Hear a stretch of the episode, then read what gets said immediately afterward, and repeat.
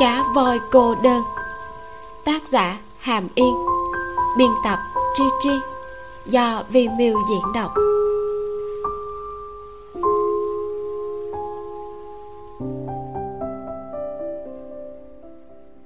Chương 29 đỏ mặt. Khoảng thời gian này chim hỉ không còn xa lạ với bếp của lạc tĩnh ngữ. Khi đến ăn trưa, cô lúc nào cũng sẽ ở bên cạnh nhìn anh nấu ăn biết được những vật dụng thường dùng ở đâu. Lúc anh nấu, chim hỉ kéo tay áo để anh quay đầu nhìn mình. Thật ra cũng không phải chuyện gì quan trọng, chỉ muốn nói chuyện phím một chút. Chim hỉ biết anh không tiện dùng điện thoại, liền nói anh chỉ cần để ý nhìn, không cần quan tâm đến cô. Cô luyên thuyên kể chuyện công ty, phải tập nhảy cho cuộc họp thường niên rất khó khăn. Còn cả việc học gần đây, tháng sau là phải thi rồi, đọc sách đến đau cả đầu nói đến có một kế toán trong công ty cực kỳ soi mói, có thể đã đến thời kỳ mãn kinh rồi. Ôi, tết sắp đến, thử nghĩ xem có nên đi đâu đó chơi hai ngày hay không. Còn có quà tặng gần đây lớn nhanh, không biết lúc nào mới có thể ăn đồ hộp cùng cá khô. Nghe nói mèo nhỏ đều thích những món này, thật là tốn tiền. Lời của cô nói lạc tĩnh ngữ không thể xem hiểu hết, cũng không thể trả lời, nhưng chim hỉ thích dính lấy anh tán gẫu để cô ra ngoài chơi cùng quà tặng thì không muốn. Còn thở phì phì nói, tôi và bé mèo đoạn tuyệt quan hệ mẹ con. Lạc tĩnh ngữ lắc đầu cười rộ lên. Anh làm xong món nào cũng đều đưa đũa cho chim hỉ để cô thử trước. Khả năng nấu ăn của anh chưa từng khiến cô thất vọng, lần nào cũng phải thốt lên. Tiểu ngư, tôi thấy anh làm hoa giả rất là lãng phí. Anh nên bỏ vốn mở tiệm cơm đi, đảm bảo là kiếm được rất nhiều đó so với anh, khả năng nấu nướng của cô rất bình thường, chỉ biết làm mấy món. Bữa trưa này có bốn người, cô làm 20 cánh gà thành món cánh gà sốt cay. Món trứng xào cà chua sở trường, một nồi canh rau cải ngọt cuối cùng là ngó sen bọc nếp hấp. Tuy chỉ có bốn món, nhưng lượng vừa phải. Chim hỉ cảm thấy mình đã rất giỏi rồi. Ngửi hương vị cũng không tệ lắm, ít nhất là không độc chết người. Cô dùng thủ ngữ để nói với trung bằng và mạc dương thức ăn đã xong rồi, có thể ăn. Đây là tiểu ngư dạy cô, học rất đơn giản. Hai cô cậu nhìn cô cười ngay ngốc. Chim hỉ chỉ vào phòng ngủ của lạc tĩnh ngữ, để bọn họ vào dọn cơm, cô vào gọi người trong đó thức dậy. Cửa sổ trong phòng lạc tĩnh ngữ đóng chặt, kéo rèm kín mít.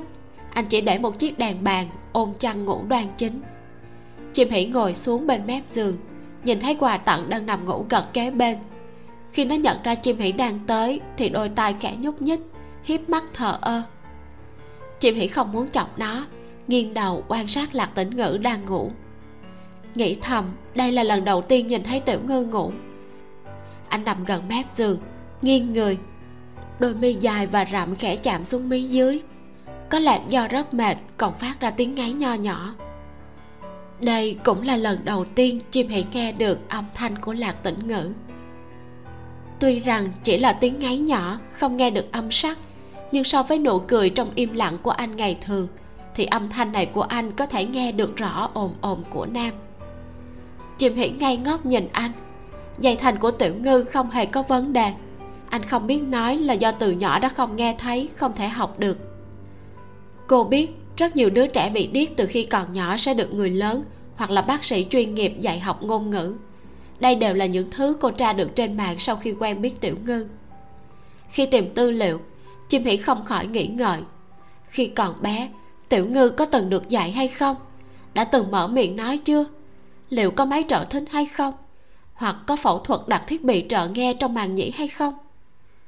Anh còn khả năng nghe được không? Cho dù chỉ là một tiếng động nhỏ. Lạc tĩnh ngữ đang ngủ hơn một tiếng chim hỉ không đành lòng đến máy cũng phải gọi anh tỉnh. Cô vỗ cánh tay của anh ở phía ngoài chăn. Anh không phản ứng. Chim hỉ dùng sức lớn hơn, còn không nhịn được mà gọi lớn. Tiểu ngư, tỉnh lại đi. À. người đàn ông đột ngột bừng tỉnh. Cổ họng bất giác phát ra một tiếng hừ nhẹ. Chim hỉ rung lên. Cô nghe rất rõ, âm thanh này không giống như tiếng ngáy vừa rồi, là dây thanh của tiểu ngư bị chấn động mà phát ra tiếng không tính là lớn, cũng chẳng rõ ràng, chỉ theo bản năng mà phát ra từ cổ họng.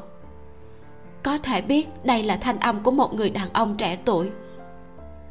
Hòa tặng đã tỉnh hoàn toàn, chân trước đặt lên người lạc tĩnh ngữ, kêu meo meo. Trong đầu chim hỉ chỉ nhớ đến âm thanh ngắn ngủi vừa rồi, không cảm thấy khó nghe, mà rất ngạc nhiên vui mừng. Đây là tiếng của tiểu ngư đó, thậm chí cô còn muốn nghe thêm. Nhưng lạc tĩnh ngữ mở mắt ý thức đã trở về thấy được người trước mặt là chim hỉ khóe môi nở nụ cười giống như thường không phát ra âm thanh. Anh ngồi dậy cào tóc lười nhác đánh thủ ngữ. Chim hỉ không hiểu lạc tĩnh ngữ thở dài bất đắc dĩ lấy điện thoại đánh chữ. Tôi đã ngủ bao lâu? Chim hỉ chưa trả lời ngón tay anh đã chỉ vào đồng hồ ở góc phải điện thoại rồi chỉ vào huyệt thái dương bên phải. Ý bảo anh đã biết. Ăn cơm cần chờ anh đó. Chim hỉ nói, đêm nay ngủ sớm một chút, đừng thức khuya. Lạc tĩnh ngữ gật đầu cười xuống giường, cùng chim hỉ ra khỏi phòng ngủ, còn không quên ôm quà tặng ra. Khi bốn người cùng ăn, lạc tĩnh ngữ giơ ngón tay cái với chim hỉ trung bằng cùng mạc dương cũng học theo. Chim hỉ cảm thấy mình chỉ muốn rượu qua mắt thợ. Cánh gà và canh hơi nhạt, chỉ có món trứng xào cà chua là không tệ dù sao cũng là sở trường duy nhất của cô. Quả nhiên được đánh giá cao nhất. Những món khác ba người kia chỉ ăn qua loa. Buổi chiều lạc tĩnh ngữ cùng bọn trẻ khởi công làm cánh hoa vải. Ba người nghiêm túc làm việc trên bàn. Chim hỉ ở bên người lạc tĩnh ngữ xem anh tạo hoa. Từng cánh hoa anh đào sẽ hợp lại thành một bông hoa. Anh cầm một đống cánh hoa đã nhuộm màu. Chim hỉ nhìn đến hoa mắt. Lạc tĩnh ngữ lại chẳng buồn bật chút nào anh cúi đầu, dùng tay trái kẹp gấp cánh hoa. Tay phải tỉ mỉ uốn cong, cực kỳ chuyên tâm, động tác nhẹ nhàng nhanh chóng. Chim hỉ chống cầm nhìn anh. Người đàn ông đẹp trai lúc làm việc thật là quyến rũ. Dù cho anh chỉ lặp đi lặp lại trên những cánh hoa, đôi mắt của chim hỉ đều không nở rời đi. Không ngờ lạc tĩnh ngữ bị cô nhìn chằm chằm thì hơi khó xử. Thỉnh thoảng quay lại nhìn, chim hỉ lại cười cười với anh lạc tĩnh ngữ mím môi đánh chữ trên điện thoại. Cô đừng nhìn tôi, thật như dám thị gác thì rất căng thẳng. Chim hỉ còn dỗi ngược lại anh.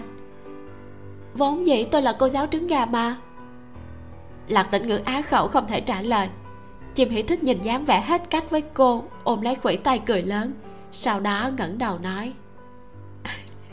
Thôi được rồi tôi không việc anh nữa, anh cứ bận đi, tôi đến bên kia đọc sách cô đem ghế dựa màu cam đến cạnh cửa kính, cuộn mình vào ghế, lấy một quyển sách thủ công xem thử. Phòng khách rất ấm, bên cạnh cô là dàn trồng hoa, hương thơm mờ nhạt quanh quẩn. Quà tặng cuộn người vào đệm ghế mềm, sau đó vẽ nhàm chán, khều chân lạc tỉnh ngữ mấy cái. Chim hỉ không muốn mèo nhỏ quấy rầy anh làm việc, liền ôm quà tặng lên đùi mình vuốt khẽ.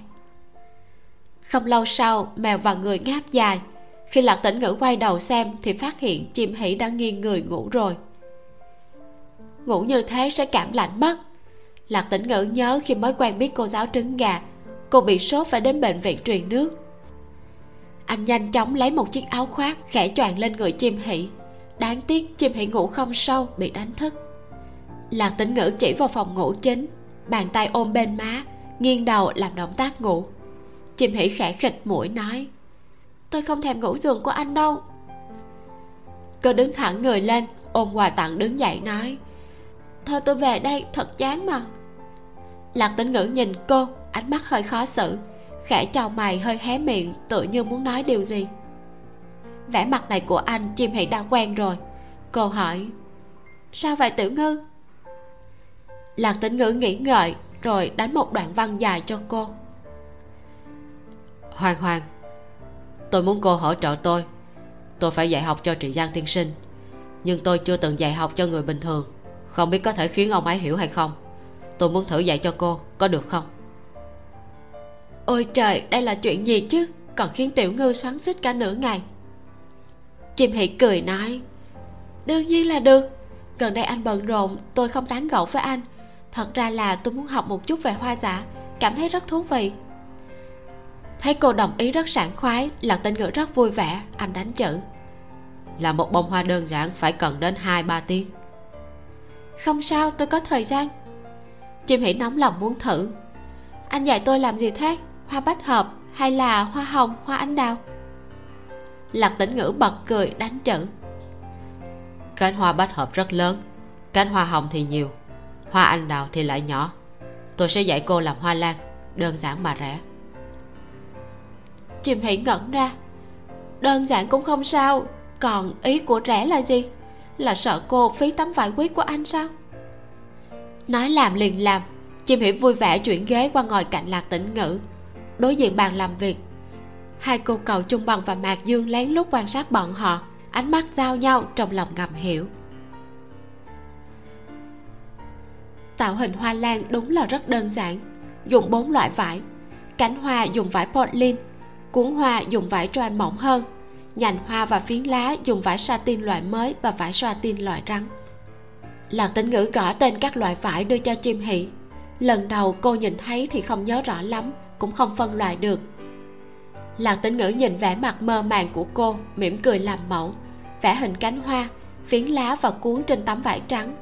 Sau khi chim hỷ có thể vẽ ra được như thế lạc tĩnh ngữ dạy cô cắt từng tấm vải, chuẩn bị nhuộm màu đối với chim hỷ nhuộm màu là chuyện rất thú vị, giống như vẽ tranh. Lạc tĩnh ngữ lót tờ báo phía dưới, đặt tờ giấy lên pha màu vàng chanh sẫm hơn một chút. Tay trái dùng nhíp cố định cánh hoa, tay phải quét phần màu nước lên. Làm rất dễ chim hỷ cũng làm theo. Tiếp đó thì phơi vải để cho khô màu. Lạc tĩnh ngữ bắt đầu phối màu xanh nhạt cho phần cuốn hoa.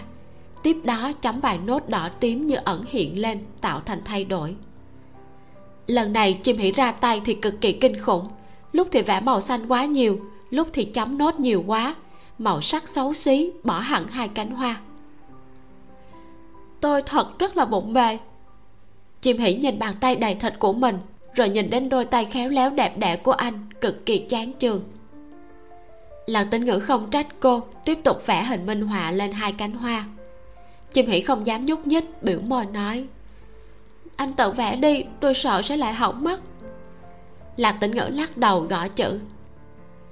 Tôi dạy học cho trì giang tiên sinh để ông ấy tự làm không phải tôi. Chim hỉ biết mình chỉ là một con chuột bạch nên đùa với anh. Vậy nếu như trì giang tiên sinh thông minh hơn tôi khéo tay hơn tôi thì sao? Điều này không có liên quan đến trình độ giáo dục là tôi ngốc quá mà. Nhìn dáng vẻ lý lẽ thẳng thừng của cô lạc tĩnh ngữ không biết nói thế nào. Nhìn cô đầy khó xử chim hỉ thấy anh không đáp thì đảo mắt kéo cánh tay anh. Lạc tĩnh ngữ nhìn cô chim hỉ mở miệng.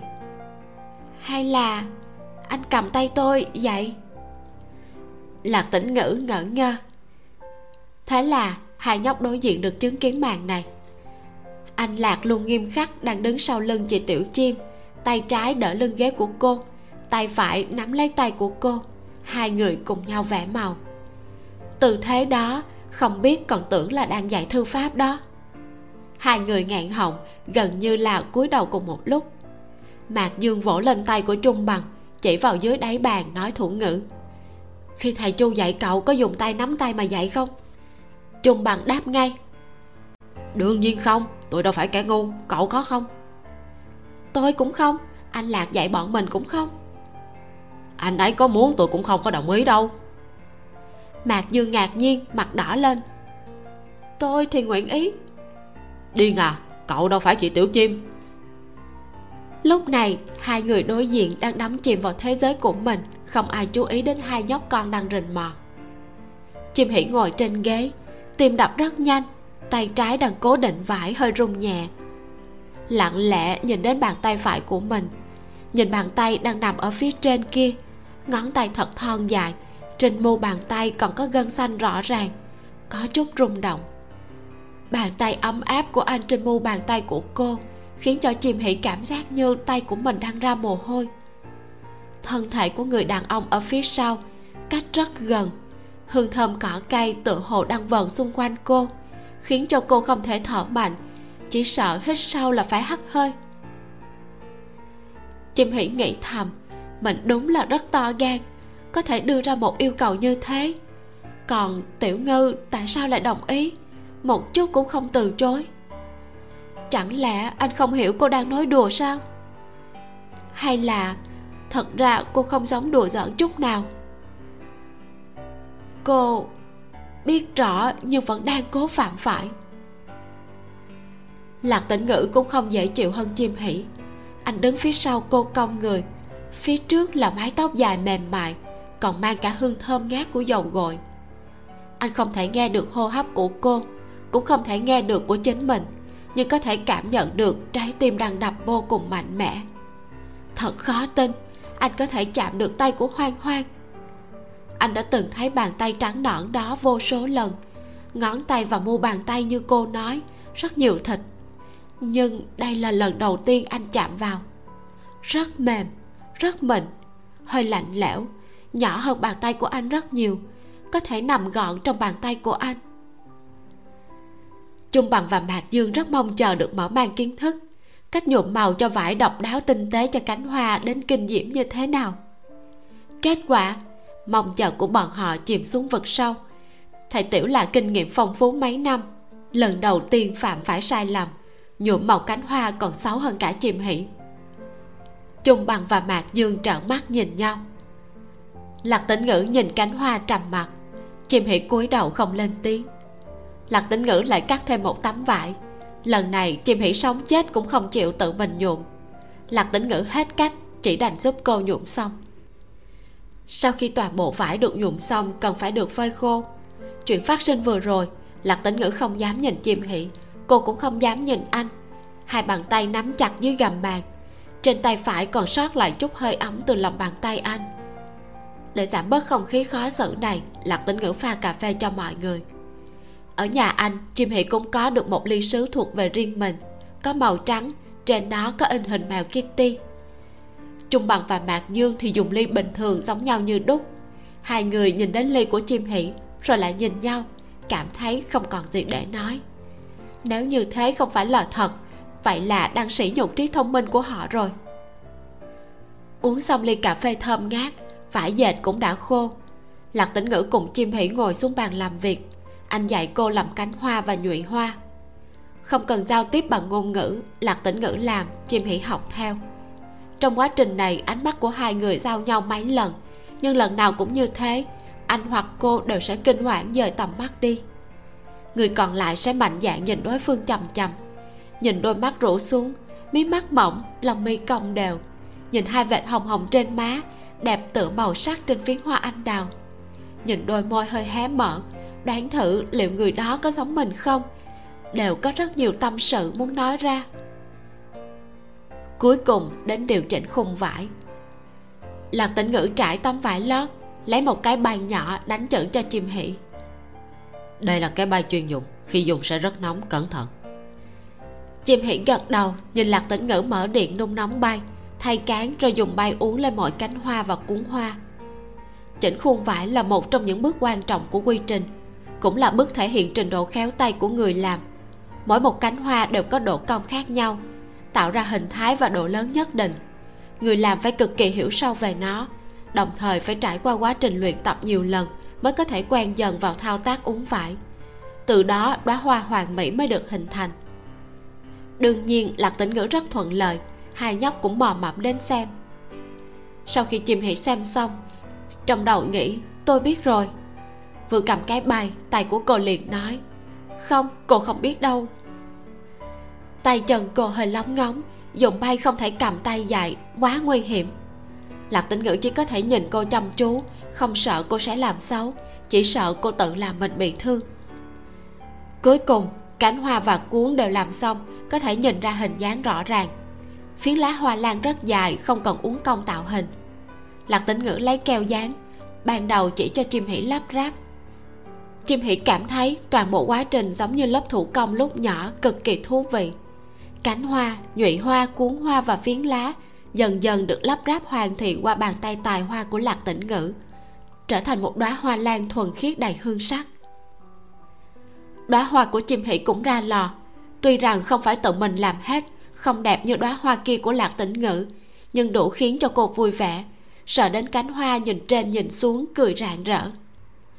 Bỗng chốc trời đã tối đã qua 6 giờ. Trung bằng và mạc dương không dám quấy rầy hai người đang ân ái kia.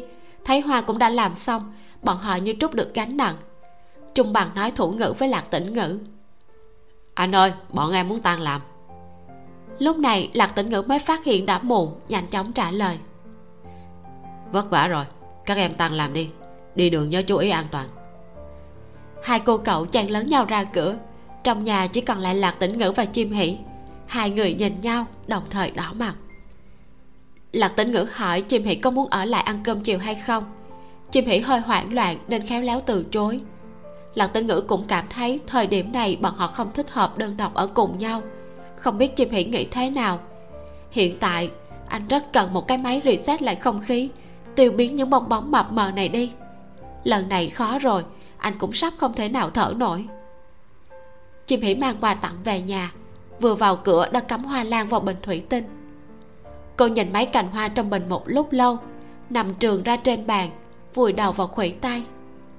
Tối hôm đó, chim hỉ thức rất khuya. Cô biết chuyện đã mất khống chế.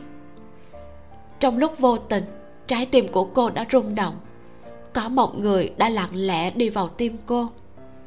Anh ấy rất an tịnh săn sóc, dịu dàng, bao dung. Còn hay thẹn thùng rất dễ thương. Không phải mỗi người hài hước biết ăn nói trong lý tưởng của cô, nhưng luôn làm cho cô cười. Vóc dáng của anh rất cao, khí chất trong trẻo phóng khoáng, nhan sắc là tầm cao. Còn là một nhà nghệ thuật nữa, trình độ cũng rất trâu bò. Nhưng vẫn không thể được chim hỉ kéo chăn che đầu. Hai chân đạp đạp trong chăn. Trong đầu nghĩ tới phải làm sao bây giờ, phải làm sao đây? Lạc tĩnh ngữ là người câm điếc. Nếu như mẹ biết, có lẽ anh ấy sẽ bị làm thành món khô cá cay mất. Một tuần sau đó, chim hỉ kiềm chế lại, chỉ đến nhà lạc tĩnh ngữ ăn một bữa cơm chiều. Là do trung bằng và mạc dương phải tăng ca. Tiểu ngư làm mấy món ăn, sau đó gọi cô lên ăn cùng trừ lần này, hai người bọn họ không gặp riêng nhau. Thật ra, chim hỉ rất muốn hỏi tiểu ngư, nhưng không dám đến gặp anh. Buổi cơm chiều hôm ấy vốn dĩ là đến chứng minh một chút. Sau khi nhìn thấy anh, trái tim của cô lại đập loạn, sợ tới mất suýt nữa là chạy mất rồi lại luyến tiếc. Cuối cùng, cô đành thẹn thùng vào bếp quanh quẩn xem anh nấu ăn, cùng anh nói chuyện phím. Thái độ của cô khiến cho tiểu ngư hơi hoang mang tuy chim hỉ chưa từng yêu đương, nhưng không phải là kẻ ngốc. Nói rằng tiểu ngư không có ý với cô, nhất định cô sẽ không tin. Chỉ là không biết rốt cuộc tiểu ngư nghĩ như thế nào. Quan hệ giữa hai người trước mắt vẫn tính là an toàn. Vậy anh ấy có muốn tiến thêm một bước hay không? Anh có nghĩ đến hậu quả hay không? Nghĩ đến tương lai? Nghĩ đến khó khăn trở ngại? Hay là quan điểm tình yêu của anh giống la hân nhiên, hưởng thụ trước đã? Rõ ràng biết sẽ không có kết quả. Chỉ cần yêu thích liền cả gan đến gần. Không quan tâm ngày mai sẽ xảy ra chuyện gì. Không không phải. Chim hỉ không phải la hân nhiên. Quan điểm tình yêu này cô không thể tiếp thu. Hơn nữa, dựa vào hiểu biết của cô về tiểu ngư, anh không phải là người như thế. Lại đến một ngày chủ nhật, hôm nay trì giang tiên sinh đến nhà lạc tĩnh ngữ để học làm trăm cài đầu hoa anh đào trung bằng và mạc dương nghỉ một ngày. Chim hỷ cũng không lên làm phiền. Động thừa cùng trì giang tiên sinh vào thanh tước giai uyển. Còn cả kỹ hồng triết, phiên dịch viên thủ ngữ không thể thiếu. Anh được lạc tĩnh ngữ mời đến giúp đỡ lần nữa. Có kinh nghiệm dạy học cho chim hỷ. Khi lạc tĩnh ngữ dạy học cho trì giang tiên sinh có vẻ tự tin hơn. Giảng từng trình tự làm việc thông qua sự phiên dịch của động thừa và kỹ hồng triết. Trì giang tiên sinh rất hứng thú pha màu, học rất vui kim cương sẽ được đính trên các nhụy hoa. Đây là lần đầu lạc tĩnh ngữ làm trang sức kim cương. Trong lòng rất mong chờ thỏa mãn. Anh nghĩ, trì giang tiên sinh nhất định rất yêu vợ của mình. Sinh nhật lần này đã dồn hết vốn liếng. Kimono hơn trăm vạn nhân dân tệ. Kim cương không hề nhỏ. Chẳng trách ông ấy không hề cò kè mặt cả giá của cây hoa anh đào. Lớp học rất thuận lợi. 3 giờ chiều trăm cài hoa cam dư đến kim cương đã xong lạc tĩnh ngữ tìm giúp trì giang tiên sinh một hộp quà giản dị. Ông thành khẩn cảm ơn anh, mang theo trăm cài cùng động thừa rời đi. Kỷ hồng triết bận rộn cả một ngày, cảm thấy hứng thú với căn hộ kim phòng làm việc của lạc tĩnh ngữ, liền tham quan một vòng. Lạc tĩnh ngữ dùng thủ ngữ nói với anh, tối nay có hẹn không? Không thể ở lại ăn cơm. Hôm nay rất cảm ơn cậu. Kỷ hồng triết nheo mắt nhìn anh, dùng thủ ngữ nói, tôi muốn ăn vịt hấp bia đã lâu không ăn rồi, bây giờ có thể làm không? Lạc tĩnh ngữ cười lớn. Đương nhiên có thể. Chỉ là tôi có thể mời một người bạn đến ăn không? Cô ấy đang ở tầng dưới. Kỷ hồng triết hỏi. Nữ ạ? À? lạc tĩnh ngữ hơi bối rối. Kỷ hồng triết cười sảng khoái, vỗ lên vai của lạc tĩnh ngữ, mở miệng nói. Cậu gọi đi gọi đi. Chỉ cần cậu không chơi tôi làm bóng đèn là được. Lạc tĩnh ngữ thấy khẩu hình của anh ta, nhanh chóng giải thích tôi và cô ấy không có gì. Chút nữa cậu đừng nói lung tung. Kỷ hồng triết gật đầu liên tục. Tôi hiểu tôi hiểu mà. Lúc tôi có bạn gái lòng cậu còn chưa mọc nữa kìa. Từ nhỏ, người này đã luôn thích nói lung tung như thế. Lạc tĩnh ngữ hết cách, bảo kỷ hồng triết ở nhà chờ. Anh ra ngoài mua nguyên liệu nấu vịt hấp bia. Mua xong, trên đường về, lạc tĩnh ngữ gửi quy chat cho chim hỷ, gọi cô buổi tối đến ăn cơm còn bảo có bạn thổi nhỏ đến chơi, ba người sẽ vui hơn, có thể làm nhiều món ăn. Chim hỉ nghĩ đến có người thứ ba cũng sẽ không quá xấu hổ nên đồng ý. Đến khi lạc tĩnh ngữ về đến nhà chim hỉ đã ôm quà tặng lên tầng trên. Lạc tĩnh ngữ nấu ăn trong bếp, bóng đèn nhỏ trên cửa sáng lên. Lạc tĩnh ngữ ló đầu ra, bảo tay mình đang bẩn, kỷ hồng triết đến giúp mở cửa. Kỷ hồng triết lật đật đến mở cửa. Nhìn thấy chim hỉ cả hai người đều mở to mắt nhìn nhau. Lạc tĩnh ngữ lau khô tay, đi tới ôm quà tặng vào lòng, còn lấy dép lê cho chim hỉ anh chỉ vào chim hỉ nói thủ ngữ với kỷ hồng triết. Đây là bạn tôi, hai người tự giới thiệu một chút đi. Kỷ hồng triết bình tĩnh lại, hắn giọng mỉm cười lễ phép với chim hỉ chào cô, tôi là bạn thân của tiểu ngư kỷ hồng triết kỷ trong kỷ niệm, hồng trong tự bi hồng triết trong triết học. Chim hỷ cũng cong khóe môi nở nụ cười. Chào anh, tôi là hàng xóm của tiểu ngư. Tôi tên chim hỷ. Lạc tĩnh ngữ hơi khó hiểu. Ơ, sao lại biến thành hàng xóm? Chẳng lẽ không phải bạn? Chương 30 chuyện cũ bắt đầu. Anh tên kỷ hồng triết, kỷ trong kỷ niệm, hồng trong tự bi hồng, triết trong triết học ở phòng số 3 ở bên cạnh, bọn họ đều gọi anh là anh triết, em tên gì? Chàng trai trẻ mồ hôi đầy đầu, tươi cười nhìn cô. Xạo sự bọn tôi đều gọi cậu là anh gà mà. Một người ở bên cạnh nói. Cúc chàng trai đá cậu ta một cú. Chim hỷ gần như đã quên mất dáng vẻ của anh ta, tên của anh ta, nhưng vẫn nhớ lời nói đầu tiên mà anh ta nói với cô lạc tĩnh ngữ vào bếp nấu ăn, kỷ hồng triết và chim Hỉ ngồi trong phòng khách cách nhau rất xa. Kỷ hồng triết bắt chéo chân, nhìn vẻ mặt xa cách cùng thân hình cứng đờ của chim Hỉ cười nói, cô đừng căng thẳng, tôi sẽ không nói với tiểu ngư. Hôm nay là lần đầu gặp mặt của chúng ta, hiểu chứ? Anh ta ỷ vào tiểu ngư không nghe được, âm thanh cũng rất lớn, nhưng chim Hỉ không thể như thế. Cô nói nhỏ, tôi không sợ tiểu ngư sẽ biết tôi hiểu vốn dĩ cũng chẳng có gì. Kỷ hồng triết lắc đầu cười. Thật trùng hợp cô lại quen biết tiểu ngư. Tôi đã biết cậu ta hơn 20 năm lớn lên cùng nhau ở một tiểu khu. Khi đó nhà bọn tôi cách nhau một tầng lầu. À chim hỷ vẫn buồn rầu cảm thấy thế giới này thật nhỏ. Kỷ hồng triết tò mò hỏi. Cô quen cậu ta như thế nào?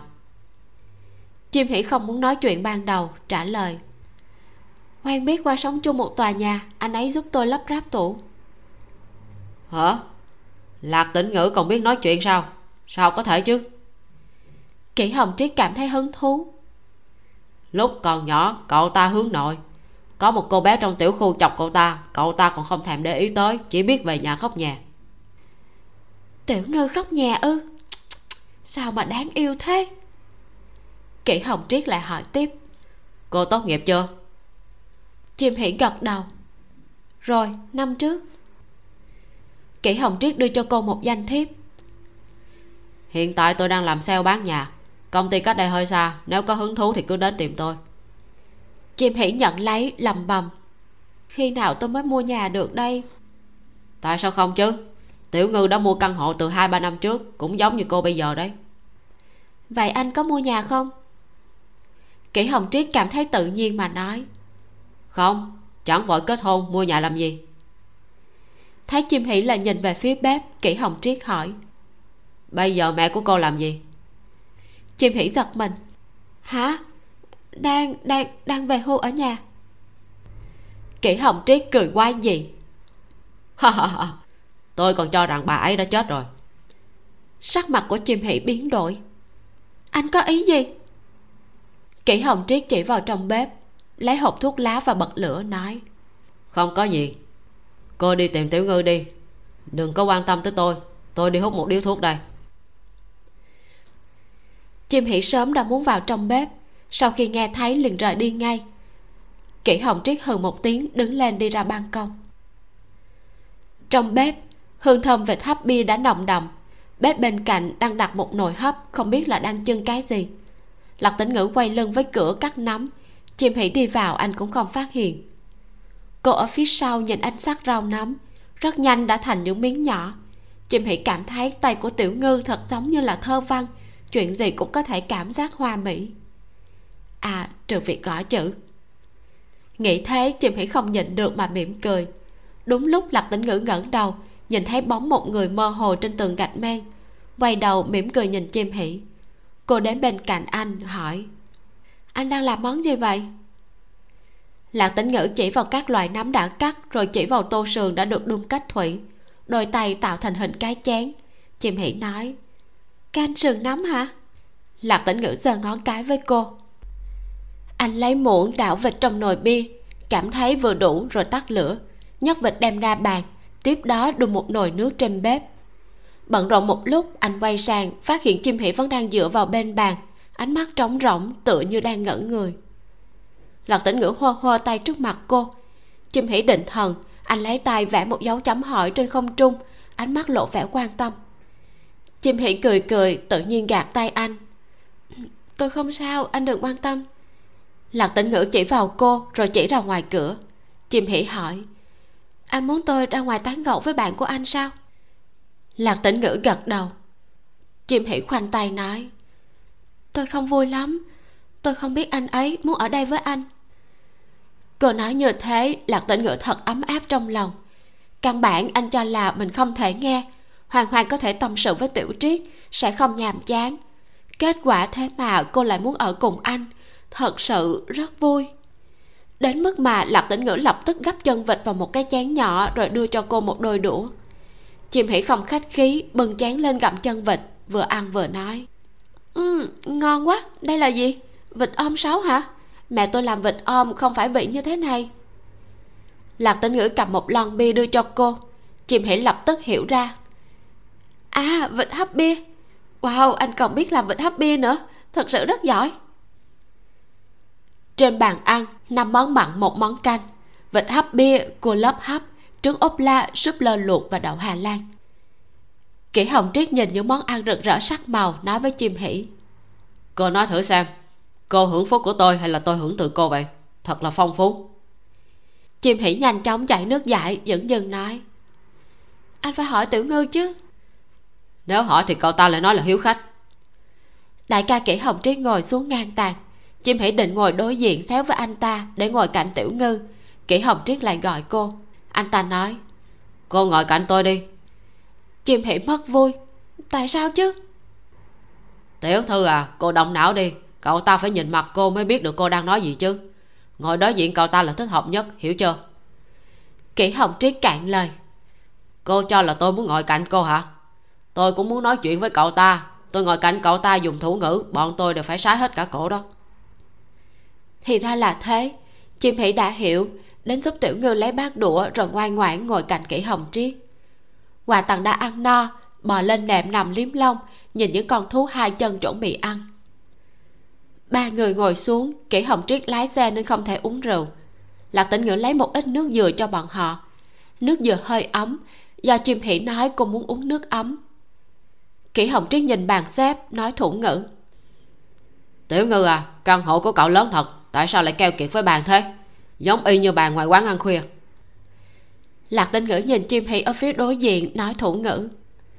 Lúc trước tôi đều ăn cơm một mình thường ngày không cần bàn này. Kỷ hồng triết cũng nhìn chim hỉ vẻ mặt hài hước. Vậy bây giờ thế nào? Lạc tĩnh ngữ nhíu mày ánh mắt bảo anh ta đừng có nói nữa. Chim hỉ nhìn bọn họ kỳ quái hỏi kỷ hồng triết. Hai người đang nói gì thế? Kỷ hồng triết vớt một con cua lớn tháo dây buộc rồi nói. Bọn tôi đang nói tiểu ngư muốn mua một bàn ăn mới chim hỷ chuyển sang lạc tĩnh ngữ. Ủa sao vậy? Lạc tĩnh ngữ không thấy được kỹ hồng triết nói cho nên không hiểu chim hỷ đang hỏi gì. Muốn cầm lấy điện thoại chim hỷ mau chóng ngăn cản. Ăn cơm trước đi chút nữa rồi nói. Kỹ hồng triết cười hì hì nhìn bọn họ bẻ mai cua nói. Hờ vàng tươi không tệ. Có kỹ hồng triết ở đây bữa cơm không còn an tĩnh như ngày thường.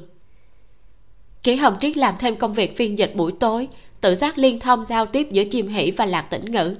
Khi nói chuyện với chim hỷ, anh sẽ dùng thêm cả thủ ngữ để cho lạc tĩnh ngữ cũng xem hiểu. Chủ yếu là phiên dịch lại thủ ngữ của lạc tĩnh ngữ cho chim hỷ. Thế là, chim hỷ lần đầu tiên nhìn thấy tiểu ngư buông thả mình dùng thủ ngữ như thế. Động tác rất nhanh, có khi dùng một tay, có khi cả hai tay. Chỉ nhìn thấy vài động tác tạo ra từ đôi tay xinh đẹp của anh.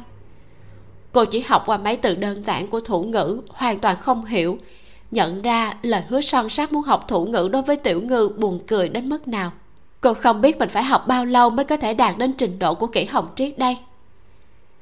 Kỹ hồng triết rất thích ăn vịt hấp bia của lạc tĩnh ngữ đặc biệt là chân vịt anh nhìn lạc tĩnh ngữ gắp một chân vịt cho chim hỷ liền tìm cái chân khác trong dĩa cuối cùng thất bại.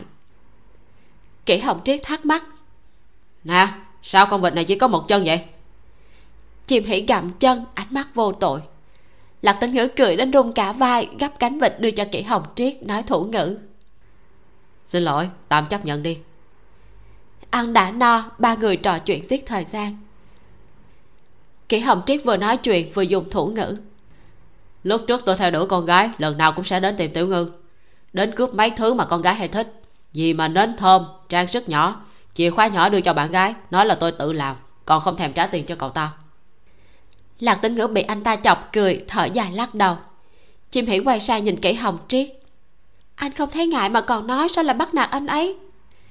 Kỹ hồng triết cười nói. Tôi cũng từng giúp cậu ta mà. Đến trường thì tôi giúp cậu ta làm bài tập. Cô không biết thành tích của cậu ta kém thế nào đâu. Chọn đáp án tiếng anh toàn phải dựa vào hên xui. Lạc tính ngữ đỏ mặt, nhanh chóng múa tay để anh ta đừng vạch áo của mình nữa. Chim hỉ cười khanh khách nói lẽ nào ngữ văn không phải như thế? Kỷ hồng triết liền nói làm ngữ văn cũng tạm ổn tai họa là làm một bài văn lớn thôi. Ngay cả đứa trẻ 8 tuổi cũng viết mạch lạc hơn cậu ta. Chim hỉ cười ra nước mắt. Tôi, tôi có thể tưởng tượng được.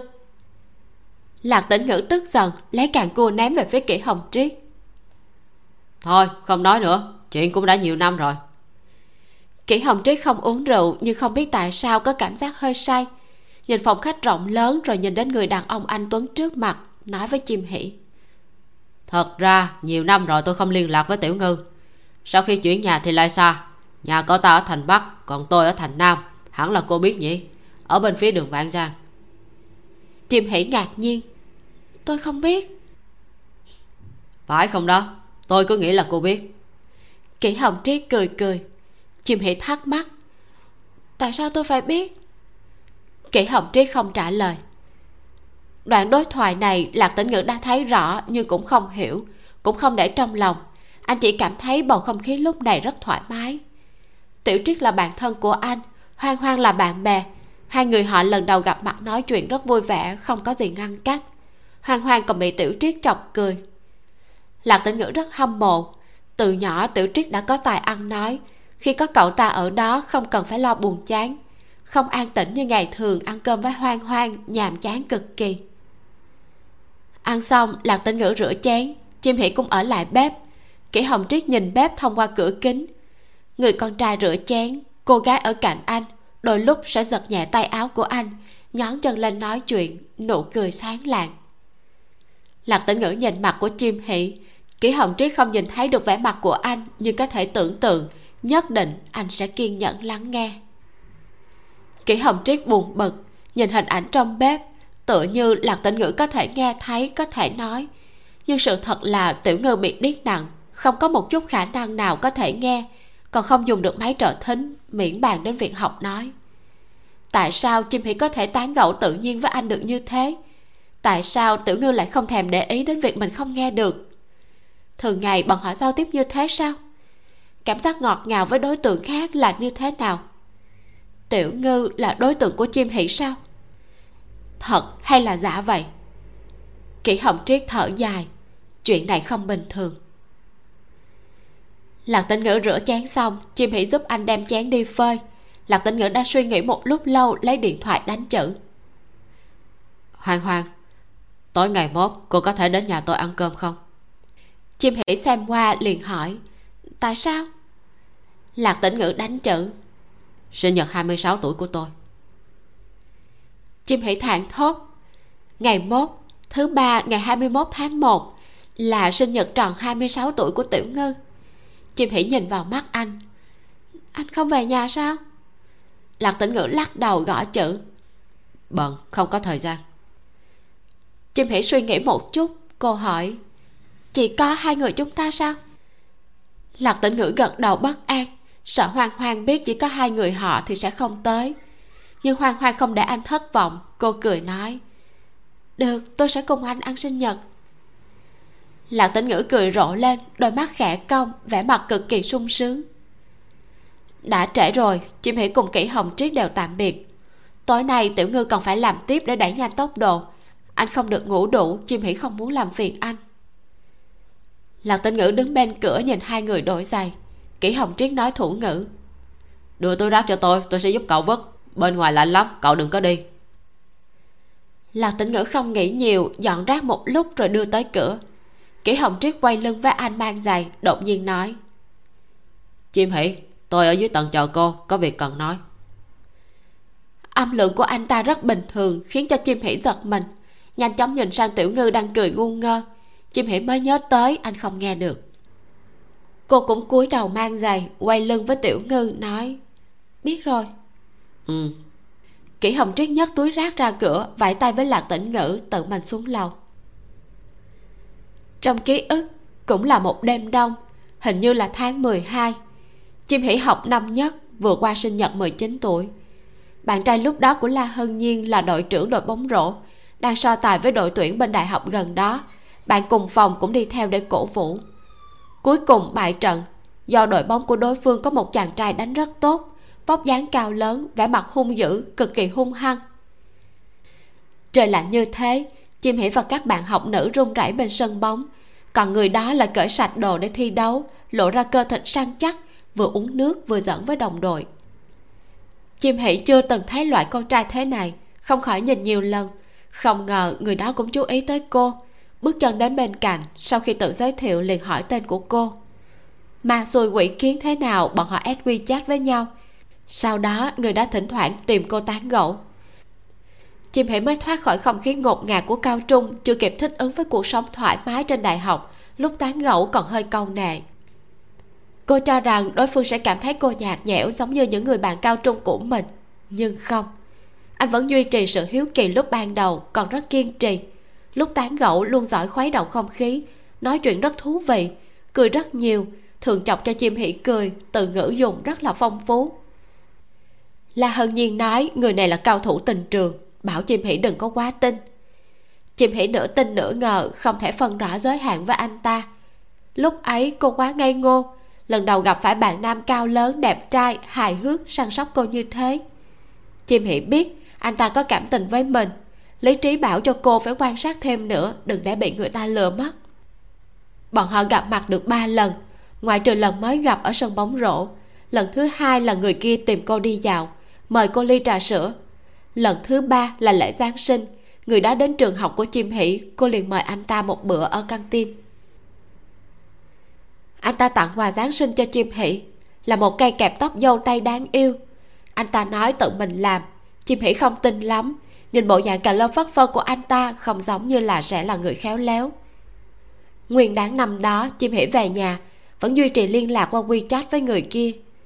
Cô không biết sẽ xảy ra chuyện gì, không đoán được làm sao mà trịnh quý lam biết được. Tóm lại, sau nguyên đáng, mẹ bỗng đuổi theo đến trường, tìm giáo viên hướng dẫn để quậy, nói trường học quản giáo không nghiêm để cho bạn học nam ngoài trường tùy ý ra vào. Loại người đó là lưu manh côn đồ, muốn dụ dỗ con gái ngây thơ của bà nếu xảy ra chuyện thì trường học không thoát nổi trách nhiệm đâu. Không chỉ có thế trường quý lan còn kéo chim hỉ vào phòng ngủ của cô, mắng ba người bạn cùng phòng đến trào máu, đặc biệt là hướng đến la hân nhiên. Khi khai giảng trường quý lan đã không vừa mắt với la hân nhiên, nhắc mãi chuyện đổi phòng với chim hỷ không biết xui xẻo thế nào, lúc ấy la hân nhiên mới vừa nhuộm tóc xanh lam, ném gói thuốc và bật lửa lên bàn. Trường quý lan nhìn thấy liền điên loạn, thiếu chút nữa là nhào tới đánh người, bị quản giáo ngăn lại thì mới thôi la hân nhi không thèm để ý đến bà, ra khỏi phòng.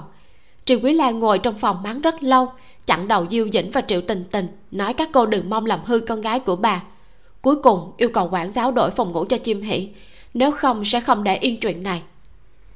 Từ đầu đến cuối, chim hỷ đứng cúi đầu bên cạnh bà, khóc thúc thích. Diêu dĩnh và triệu tình tình nhìn cô, xấu hổ đến mức không dám ngẩng đầu. Nghĩ đến cao trung cũng như thế triệu quý lan không phải là lần đầu tiên đến trường cãi nhau nhưng cô đã vào đại học, tại sao vẫn còn bị như vậy? Trước cửa phòng tập trung rất nhiều người, đi qua đi lại. Hứng thú nhìn triệu quý lan mắng chửi người, còn la hân nhiên qua đêm không về. Lúc ấy, chim hỷ cũng không biết rốt cuộc đã xảy ra chuyện gì. Sau đó triệu quý lan tự mình nói, bà xem điện thoại của con gái, phát hiện lịch sử trò chuyện của người kia liền cảnh cáo đối phương. Chim hỷ kinh ngạc, hỏi mẹ, rốt cuộc đã nói gì với anh ta? Triệu quý lan trả lời cũng không nói gì cả, chỉ hỏi gia cảnh của anh ta. Điều kiện hơi kém, bà phải khiến cậu ta cách xa con gái của mình một chút. Kỳ thật, chim hỉ lúc đó cũng không biết gia cảnh của người kia. Bọn họ mới quen biết chưa đủ một tháng, chưa tán gẫu đến vấn đề đó. Triệu quý lan đắc ý, nói nếu như bà không phát hiện sớm, chim hỉ sẽ bị người này quấn lấy, đời này toan rồi. Sau đó, chim hỉ không đổi phòng ngủ, do phòng nào cũng không chịu nhận cô mọi người đều bị mẹ cô dọa sợ. Chim hỷ khóc thầm mấy ngày. Khi đó cô rất khó xử. Chỉ biết khóc. Không dám xin bạn cùng phòng tha thứ. Ngày nào cũng có người ra ra vào vào. Cảm giác được mọi người đều đang nhìn cô chỉ trỏ sau lưng. Là hân nhiên thấy cô thật sự đáng thương, liền tỏ thái độ trong phòng. Nói chuyện này thật ra không liên quan đến chim hỷ. Cô muốn tiếp tục làm bạn với chim hỷ. Diêu dĩnh và triệu tình tình rất khoan dung, cũng đồng ý chỉ là diêu dĩnh nói triệu quý lan không thể đến đây, nếu không bọn cô đều bị ép tới điên mất. Chim hỉ đảm bảo, từ đó về sau cô không dám đến gần bạn nam nào, toàn bộ tâm tư đều đặt trên việc học. Còn người kia, sau khi xảy ra chuyện, cô liền gửi một câu với đối phương, xin lỗi, sau này chúng ta đừng liên lạc nữa. Nhưng lại phát hiện cô đã bị người ta kéo vào danh sách đen sau khi chim hỉ tạm biệt lạc tĩnh ngữ, dẫn mèo nhỏ về 802 trước rồi vào thang máy xuống tầng. Ra khỏi tòa nhà, cô liền thấy một người cao lớn đứng trong bóng tối. Có một ánh lửa lập lòe nơi đó. Là kỷ hồng triết đang hút thuốc. Chim hỉ đút tay vào túi đến trước mặt của anh ta, hỏi, anh muốn hỏi tôi điều gì? Kỷ hồng triết hít một hơi, cười nói, cô nói thử xem. Tôi không biết. Kỷ hồng triết hỏi cô và tiểu ngư hiện tại như thế nào? Chim hỷ cảnh giác. Đâu liên quan tới anh? Đúng là không liên quan. Cô đừng có căng thẳng. Hiện tại tôi không hứng thú với cô. Tôi đã có bạn gái. Cô đừng có nghĩ nhiều. Biết vì sao khi nãy tôi hỏi cô là mẹ của cô còn sống hay không không? Đây là một vấn đề rất mất lịch sự. Từ trước đến giờ chim hỷ chưa từng nghĩ sẽ có một người trực tiếp hỏi người thân của đối phương còn sống hay không chim hỷ nghe thấy liền tức giận. Anh thật mất lịch sự. Cô đừng hiểu lầm. Ý của tôi là nếu mẹ cô còn cô sẽ có lá gan lui tới với lạc tĩnh ngữ sao? Kỷ hồng triết không đoán được. Mẹ cô là người như thế nào cô không biết à? Bà ta đối xử với tôi như thế. Nếu biết con gái bảo bối của mình qua lại với một tên câm điếc bà ta không giết tiểu ngư sao? Chim hỷ nắm được vài thông tin quan trọng hỏi mẹ tôi đối xử với anh thế nào kỷ hồng triết bị chọc cười. Hả cô thật sự không biết sao. Chim hỉ lắc đầu. Nói tóm tắt cho cô nghe. Nguyên đáng năm đó, mẹ cô giả làm cô nói chuyện phím với tôi. Nó phải gửi quà năm mới cho tôi, hỏi tôi địa chỉ nhà. Tôi cũng ngốc nghếch đưa cho bà ta. Lưng chim hỉ bỗng đổ một trận mồ hôi lạnh. Chuyện này triệu quý lan chưa từng nói tới. Kỷ hồng triết tiếp tục sau đó đột nhiên bà ta đến nhà tôi. Lúc đó tôi đang ở trường, trong nhà chỉ có ba và mẹ. Lúc nãy cô cũng đã biết rồi, ba mẹ tôi là người câm điếc giống như tiểu ngư.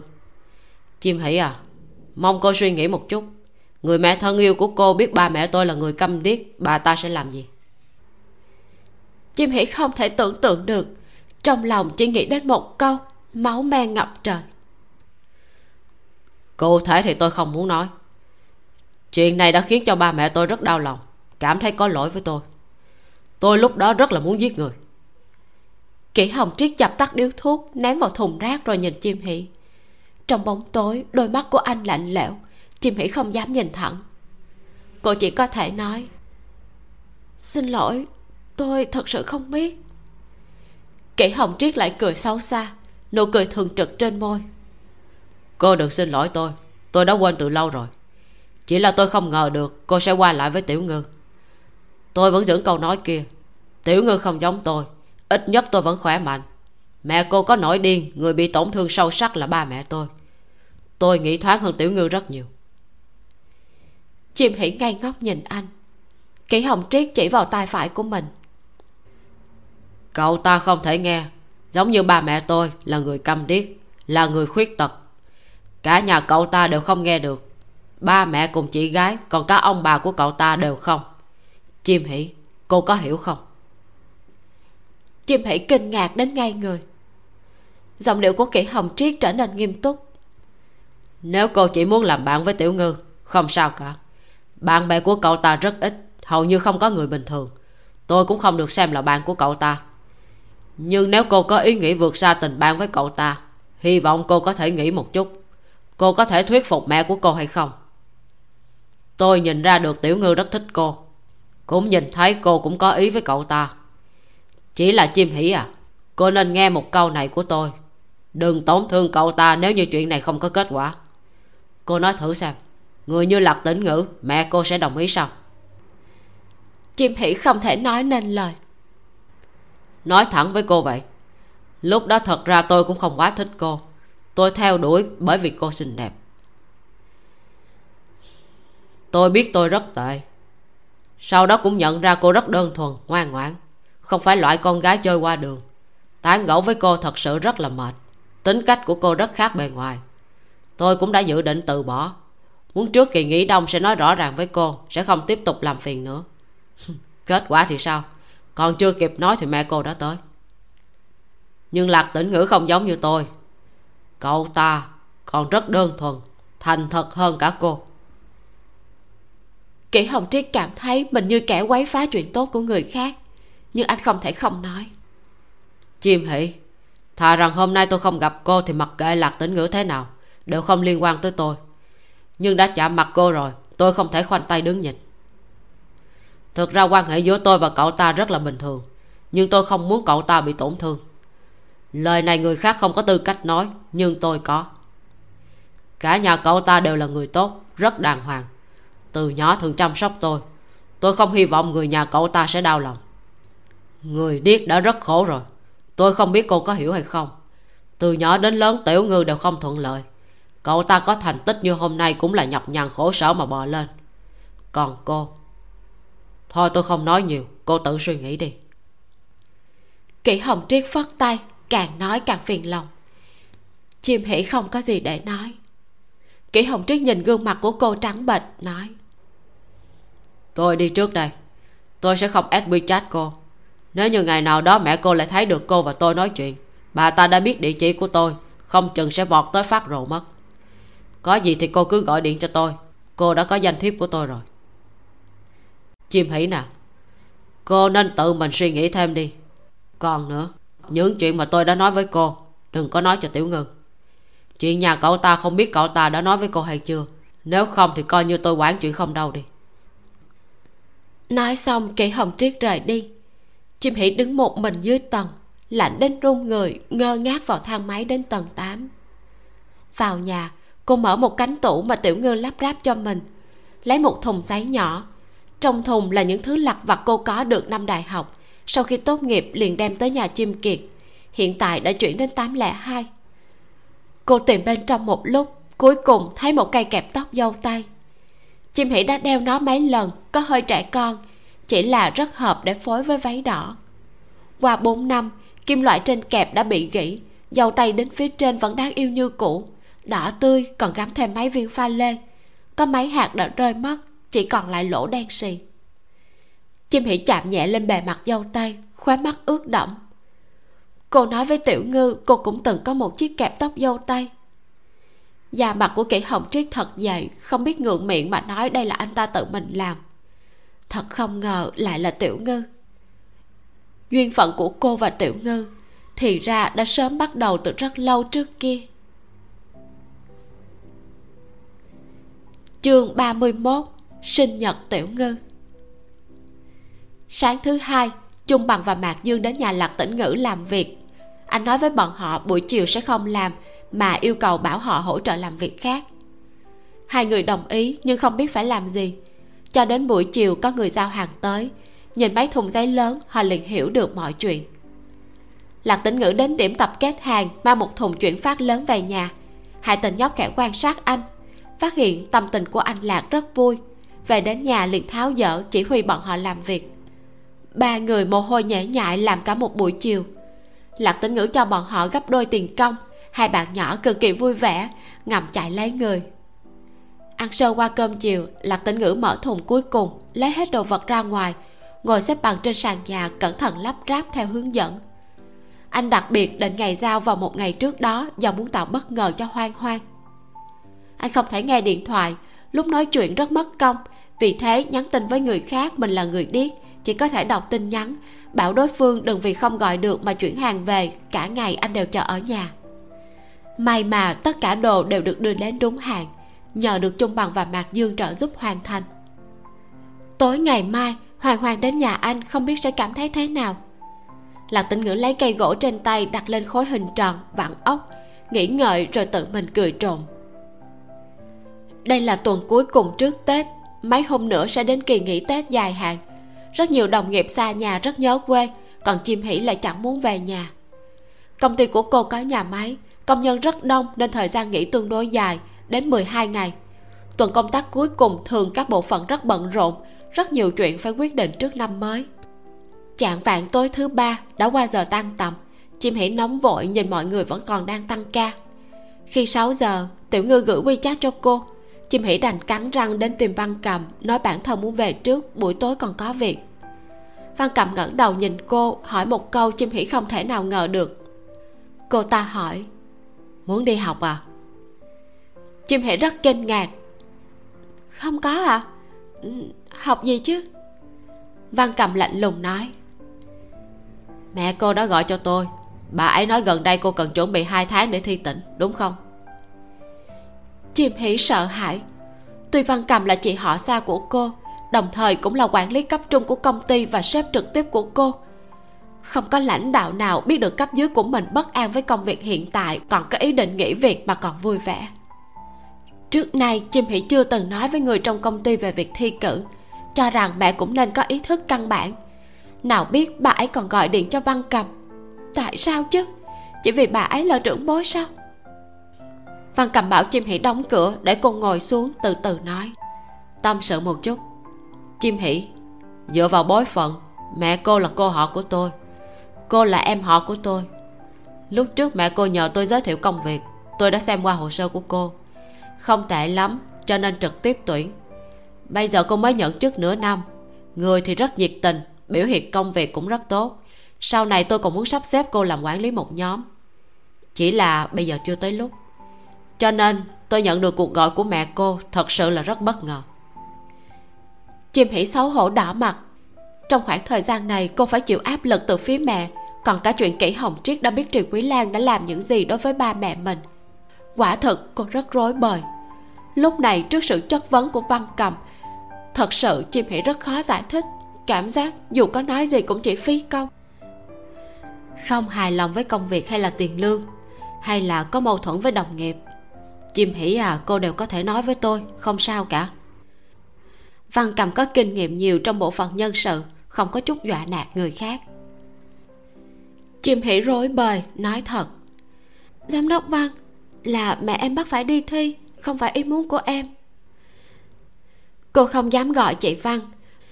Văn cầm có chút suy tư, nói, vậy thi đậu thì sao? Cô sẽ đi à?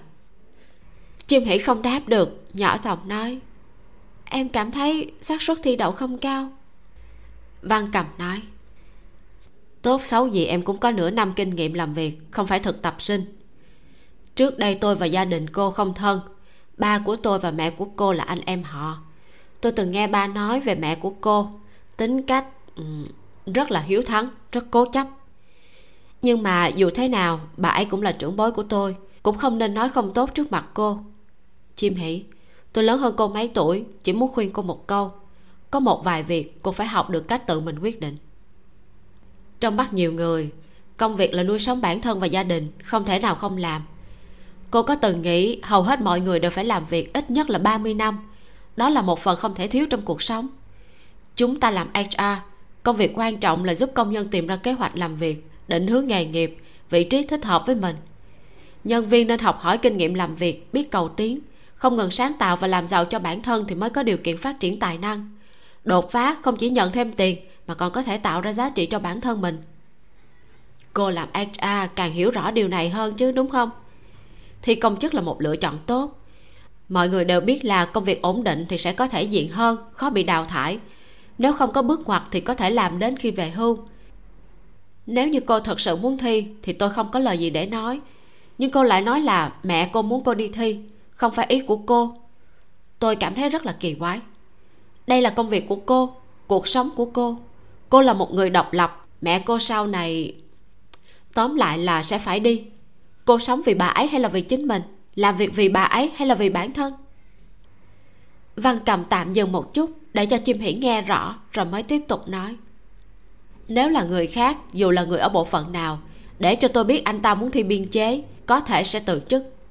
Cô biết tôi sẽ làm gì hay không? Trước tiên, tôi sẽ báo cáo với cấp trên trực tiếp của anh ta. Xác nhận xong cũng không sao. Từ nay về sau sẽ không còn sắp xếp công việc quan trọng nào cho anh ta nữa bỏ qua sau đầu, không thể thăng chức. Không có cơ hội đào tạo chuyên sâu, không có hạng mục sẽ không có tiền thưởng. Chờ anh ta tự từ chức. Cho nên, cô nên suy nghĩ kỹ đi. Dù sao chúng ta cũng là người thân, tôi tha cho cô một lần. Chuyện này sẽ không nói với người khác. Tôi cũng không hy vọng cô sẽ rêu rao khắp nơi.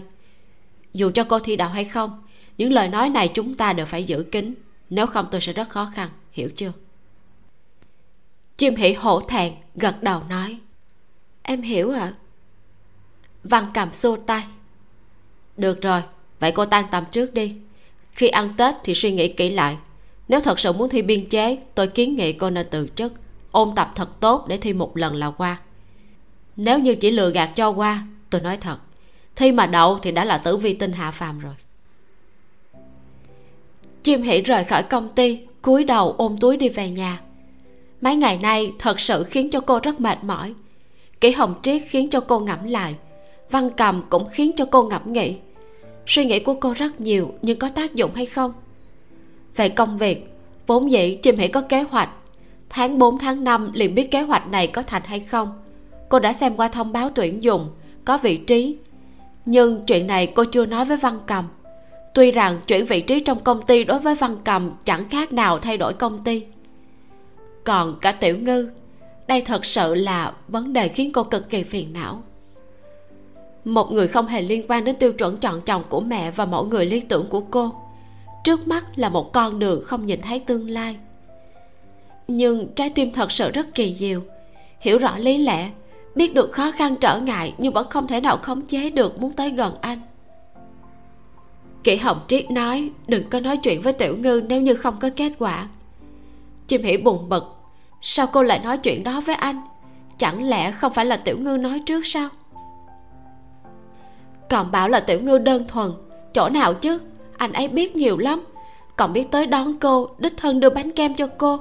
Đưa đến năm con tương vịt, còn cướp cả mèo luôn. Còn mẹ cô thì sao? Cô phải làm thế nào? Chẳng lẽ đoạn tuyệt quan hệ mẹ con sao? Nếu nói cho bà ấy, con thích một người điếc ngoại trừ không nghe không nói, những mặt khác đều tốt. Có căn hộ, có sự nghiệp lại đẹp trai tốt bụng, rất tốt với con. Còn có thể phát triển với anh ấy hay không? Chim hỉ nản lòng thở dài. Dù cho diêu dĩnh và triệu tình tình khai sáng, bà hẳn cũng không đồng ý. Hơn nữa, tiểu ngư cũng chưa nói với cô điều gì. Không chừng chỉ là cô đơn phương mà thôi.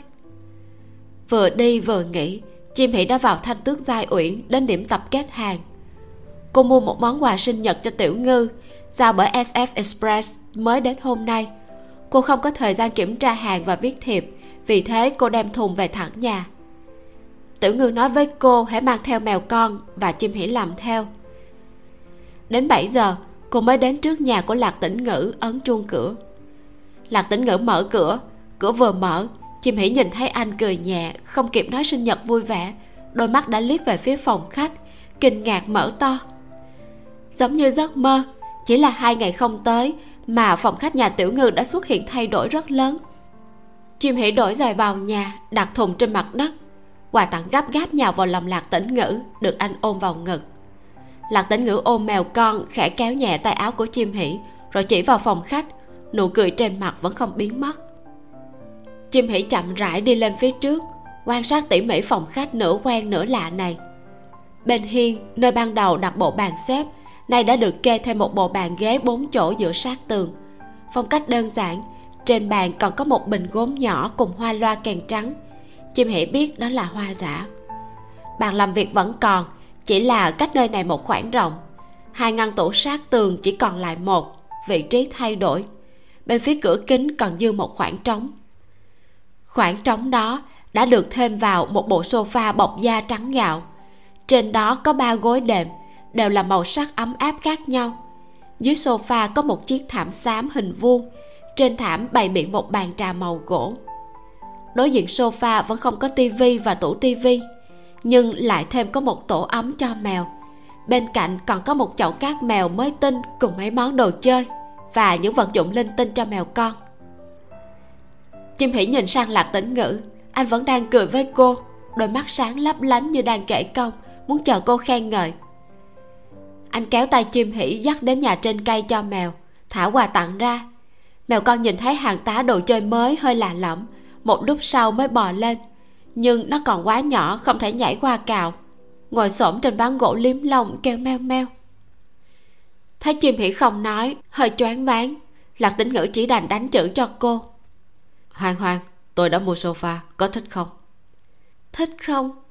Chim hỉ ngơ ngẩn nhìn lạc tĩnh ngữ nhớ cuộc nói chuyện với anh lần trước. Anh hỏi cô thích sofa đúng không? Cô đã nói rất thích. Lúc ấy anh chỉ chớp chớp mắt nhìn cô. Đột nhiên, trái tim như co thắt lại. Cô bỗng nhận ra thì ra không phải là cô đơn phương. Lạc tĩnh ngữ, có lẽ cũng thích cô. Chỉ là anh không nói, không thể nói, không muốn nói và không dám nói anh chỉ biết cẩn thận nơm nớp lo sợ mà nhớ kỹ từng câu nói của cô. Sau đó vụng về biểu đạt tâm ý của mình. Thích. Chim hỉ trả lời. Lời còn chưa dứt một giọt nước mắt đã rơi xuống từ khóe mắt. Nhìn đôi mắt đỏ ửng của cô thật sự lạc tĩnh ngữ đã hoảng sợ. Không biết làm thế nào cho phải anh không thể nói gấp gáp dùng thủ ngữ. Em sao vậy? Không thoải mái ở đâu sao? Chim hỉ chỉ có thể hiểu câu trước còn câu sau không hiểu. Lắc đầu liên tục nói, tôi không sao không sao, thật sự không sao hết. An ủi anh như thế cũng có thể gọi là an ủi chính mình, nhưng nước mắt vẫn cứ chảy xuống không ngừng. Hô hấp của lạc tĩnh ngữ như tắc nghẽn, xoay người rút một tờ khăn giấy đưa cho cô. Chim hỉ nhận lấy xoa lên mắt, nhưng lại càng khóc dữ dội hơn. Liên tục nức nở ra tiếng bà vai run rẩy. Lạc tĩnh ngữ sắp phát điên không biết rốt cuộc là cô bị làm sao. Muốn hỏi nhưng không có cách nào. Cô không thể hiểu biểu đạt của anh. Muốn nghe cô nói nhưng cô không chịu ngẩng đầu. Chỉ nhìn thấy đôi mắt đỏ ửng cùng chóp mũi, còn cả khăn giấy đang đặt trên mắt. Rốt cuộc anh không thể nhịn được tiến lên trước ôm đầu của chim hỉ khẽ ấn cô vào ngực mình. Gương mặt cô đặt trên vai của anh. Anh không thể nghe tiếng khóc của cô, nhưng có thể cảm nhận được người cô đang run rẩy. Anh nâng tay lên rồi lại buông xuống mãi cho đến lần thứ ba mới ôm eo cô từ phía sau. Áo khoác lông của cô chưa cởi ra, cả người mập mạp. Thấy cô không kháng cự, lạc tĩnh ngữ khẽ nhẹ nhàng dùng lực mạnh hơn, kéo cô tiến sát vào lòng ngực mình. Không biết từ khi nào chim hỉ đã vươn tay ra, khi cô phát hiện thì mình đã ôm lấy người đàn ông này rồi. Anh mặc áo len, tay cô đặt phía sau lưng anh, gương mặt giấu trong hõm vai của anh, khóc thúc thích đây là lần đầu tiên bọn họ tới gần từ khi quen biết. Cô rất quen thuộc hương thơm trên người anh. Đến mức chỉ cần ngửi thấy đã biết được anh đang ở gần. Thân hình người đàn ông cao lớn rắn chắc, lúc ôm rất mạnh mẽ, đúng lúc khiến cho chim hỉ dựa vào, quên đi tất cả. Cô ôm chặt lấy anh để mặc cho nước mắt ướt nhòa, tham lam hưởng thụ sự dịu dàng như biển cả an tĩnh của anh. Cô nghĩ anh thật sự rất tốt người tốt như vậy là người khiến cho cô thích, khiến cô rung động, muốn ở bên nhau, nhưng lại không có cách nào, không có cách ở bên nhau. Cô ghét sự ngu ngốc của chính mình, ghét mình ích kỷ, ghét mình yếu đuối. Cô thật ghét mình là kẻ bất nhân, không có can đảm vì anh mà vượt mọi trong gai, thiếu tự tin chống lại những tin đồn về anh. Điều cô ghét nhất chính là cô không có cách nào để bảo đảm anh sẽ không chịu thương tổn vì cô. Lạc tĩnh ngữ xoa nhẹ gáy của chim hỷ, nhìn về phía quà tặng quà tặng mới hai tháng, một mèo con với lá gan rất nhỏ. Có lẽ vì nó biết chủ nhân của nó đều là người an tĩnh, đặc biệt là lạc tĩnh ngữ. Anh nhớ khi quà tặng ở nhà anh, khi anh di chuyển ghế hoặc va chạm vào đồ vật quà tặng sẽ sợ mà trốn dưới gầm bàn hoặc là gầm giường.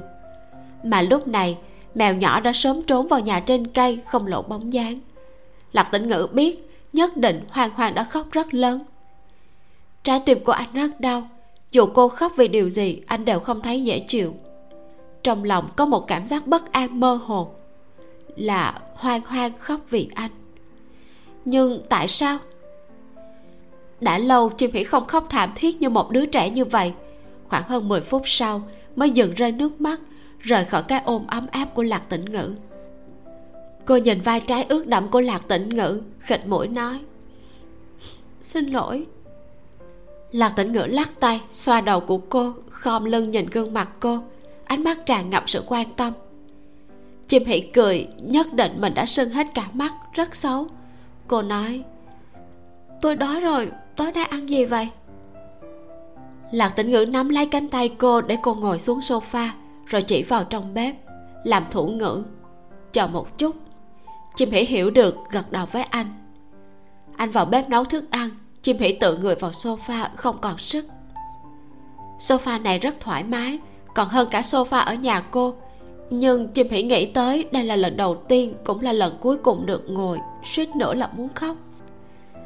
Thức ăn đã được chuẩn bị gần xong, rất nhanh đã mang ra bàn, bày biện rất đẹp, hương thơm ngào ngạt ngoài trừ thức ăn, anh còn nướng một cái bánh nhỏ, phía trên có một lớp sữa trang trí bằng dâu tay chim hỉ ngồi đối diện với anh, vẻ mặt mất mát. Lạc tĩnh ngữ rót một cốc nước dừa, sau khi cạn ly, hai người yên tĩnh ăn cơm. Đến khi đã no chim hỉ nói, ăn bánh kem đi, anh đã chuẩn bị nến chưa? Lạc tĩnh ngữ gật đầu, tìm một ngọn nến tinh xảo cắm trên bánh. Chim hỉ tắt đèn phòng ăn anh vừa định nhắm mắt ước nguyện thì chim hỉ ngăn lại, nói, chưa hát chúc mừng sinh nhật mà. Lời vừa ra khỏi miệng đã phải hối hận. Lạc tĩnh ngữ đang ngơ ngác nhìn cô. Chim hỉ tự trách, ôm mặt lẩm bẩm, xin lỗi xin lỗi. Lạc tĩnh ngữ cười rộ lên, lấy điện thoại đánh chữ, chưa từng có người hát cho tôi nghe. Em hát đi, tôi có thể nghe được. Chim hỉ ngẩng đầu nhìn anh lạc tĩnh ngữ chỉ vào ngực trái của mình đôi tay làm thành hình trái tim rồi chỉ vào tai. Cuối cùng gật đầu với cô, ánh mắt có chút mong chờ. Chim hỉ nói, được, tôi hát cho anh nghe. Ánh nến lập lòe, cô vỗ tay, hát bài chúc mừng sinh nhật. Happy birthday to you. Happy birthday to you. Happy birthday, happy birthday. Happy birthday to you. Tiểu ngân sinh nhật vui vẻ. Lạc tĩnh ngữ vẫn luôn nhìn cô chăm chú. Anh không vui một chút nào Bởi vì chim hỷ đã khóc. Anh nhanh chóng nhắm mắt ước nguyện Chỉ muốn nói ra một điều ước đơn giản. Hoang hoang đừng khóc. Anh mở mắt, Thổi tắt nến. Lạc tĩnh ngữ đứng lên bật đèn, Đi đến ngồi xổm bên cạnh cô, Nắm lấy bàn tay của cô ngước mặt nhìn lên. Ánh mắt dịu dàng như nước, Liên tục lau nước mắt cho cô. Lau sạch, Nước mắt lại chảy ra. Chị Mỹ đã buông bỏ, Muốn khóc thì khóc. Trước mặt lạc tĩnh ngữ, Cô không muốn che giấu sự bất lực và bi thương của mình. Còn cả sự đau khổ dai dẳng. Giây phút nhìn thấy phòng khách mới của tiểu ngư cô đã biết mình không thể tiếp tục. Đêm nay, cảm xúc của cô mất ổn định, giống như một đứa trẻ bị cướp đồ chơi, khóc đến mức lạc tỉnh ngữ tan nát trái tim. Khi ăn cơm, thật ra cô ăn rất nhiều, còn cả bánh kem, nhét từng muỗng vào miệng, vừa nghẹn vừa thúc thích. Lạc tỉnh ngữ lo lắng, sợ cô sẽ ăn đến mắt nghẹn mất. Khó khăn lắm mới ăn xong bữa cơm. Chim hỉ không ở lâu ôm quà tặng rời đi lạc tĩnh ngữ đánh chữ hỏi cô. Có thể tâm sự với tôi không? Chim hỉ lắc đầu. Tôi không sao. Hai người tạm biệt trước cửa. Mấy lần chim hỉ muốn nói lại thôi. Cuối cùng cô nhìn vào mắt lạc tĩnh ngữ nói, tiểu ngư, sinh nhật vui vẻ. Xin hãy tha thứ cho tôi. Tạm biệt. Nói xong, cô ôm mèo xoay người rời đi lạc tĩnh ngữ không hiểu vì sao cô phải nói, xin hãy tha thứ cho tôi. Cho đến nửa tiếng sau, khi anh nhận được wechat của cô, bánh pudding trứng gà viết, tiểu ngư, xin lỗi. Những lời này tôi không có cách nào đối mặt để nói với anh. Nhưng nghĩ tới nghĩ lui vẫn nên nói trên đây. Lạc tĩnh ngữ ngồi xuống sofa, nắm chặt điện thoại, nhìn từng chữ mà cô gái gửi tới bản bánh trình trứng gà viết. Anh nói tôi là người rất giỏi. Thật ra tôi chỉ là một người bình thường, nhát gan, yếu đuối, thường thường không thú vị. Anh mới giỏi giang, điều gì cũng biết. Đã sớm biết bản thân mình muốn điều gì, làm điều gì, dũng cảm hơn tôi rất nhiều. Tôi chưa từng nói với anh, mẹ tôi kỳ vọng rất cao vào tôi, dù là việc học, công việc, bạn bè hoặc là cán chồng đều yêu cầu rõ ràng. Từ nhỏ đến lớn, bà ấy đều xen vào việc lớn việc nhỏ của tôi. Dù biết lời nói của bà rất cực đoan, nhưng tôi không có can đảm để chống đối. Tôi rất thích tự do. Đáng tiếc, đến nay vẫn không như ý nguyện được. Tôi thật sự bất lực. Luôn tìm kiếm một sự giải thoát khỏi gông cùng xiềng xích, lại có thể khiến cho bà ấy hài lòng, nhưng mà không thể nào tìm được. Tiểu ngư anh là một người rất tốt, là chàng trai đáng yêu nhất trên đời mà tôi từng gặp. Nhưng tôi không có cách nào hứa hẹn điều gì với anh. Quen biết anh hơn hai tháng, tôi thật sự rất vui. Cảm ơn tất cả mọi điều mà anh đã làm cho tôi. Cảm ơn anh đã che chở bao dung. Chỉ là rất xin lỗi. Thật sự rất xin lỗi. Cô giáo trứng gà không đủ dũng cảm, không nhìn ra hy vọng vào tương lai. Cô giáo trứng gà là một người nhát gan thật sự xin lỗi vì đã nói những lời này vào sinh nhật của anh. Nhưng tôi nghĩ hành động khó hiểu lúc này của tôi cũng đã để cho anh phát hiện. Tiểu ngư, tin tôi đi. Đây là vấn đề của tôi, không phải của anh. Anh rất tốt, nhất định sẽ gặp được một cô gái ưu tú, có một gia đình nhỏ hạnh phúc, mỹ mãn. Tôi cũng sẽ tiếp tục nỗ lực, tuyệt đối sẽ không từ bỏ bản thân. Bây giờ mục tiêu của tôi là công việc tôi có một kế hoạch rất rõ ràng, cần rất nhiều tâm trí để thực hiện. Chuyện tình cảm, tạm thời tôi sẽ đặt qua một bên.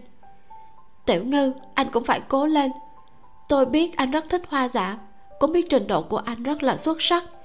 Tôi tin chỉ cần có cơ hội tốt, anh có thể bắt lấy, trở thành một đại sư nổi tiếng trong giới.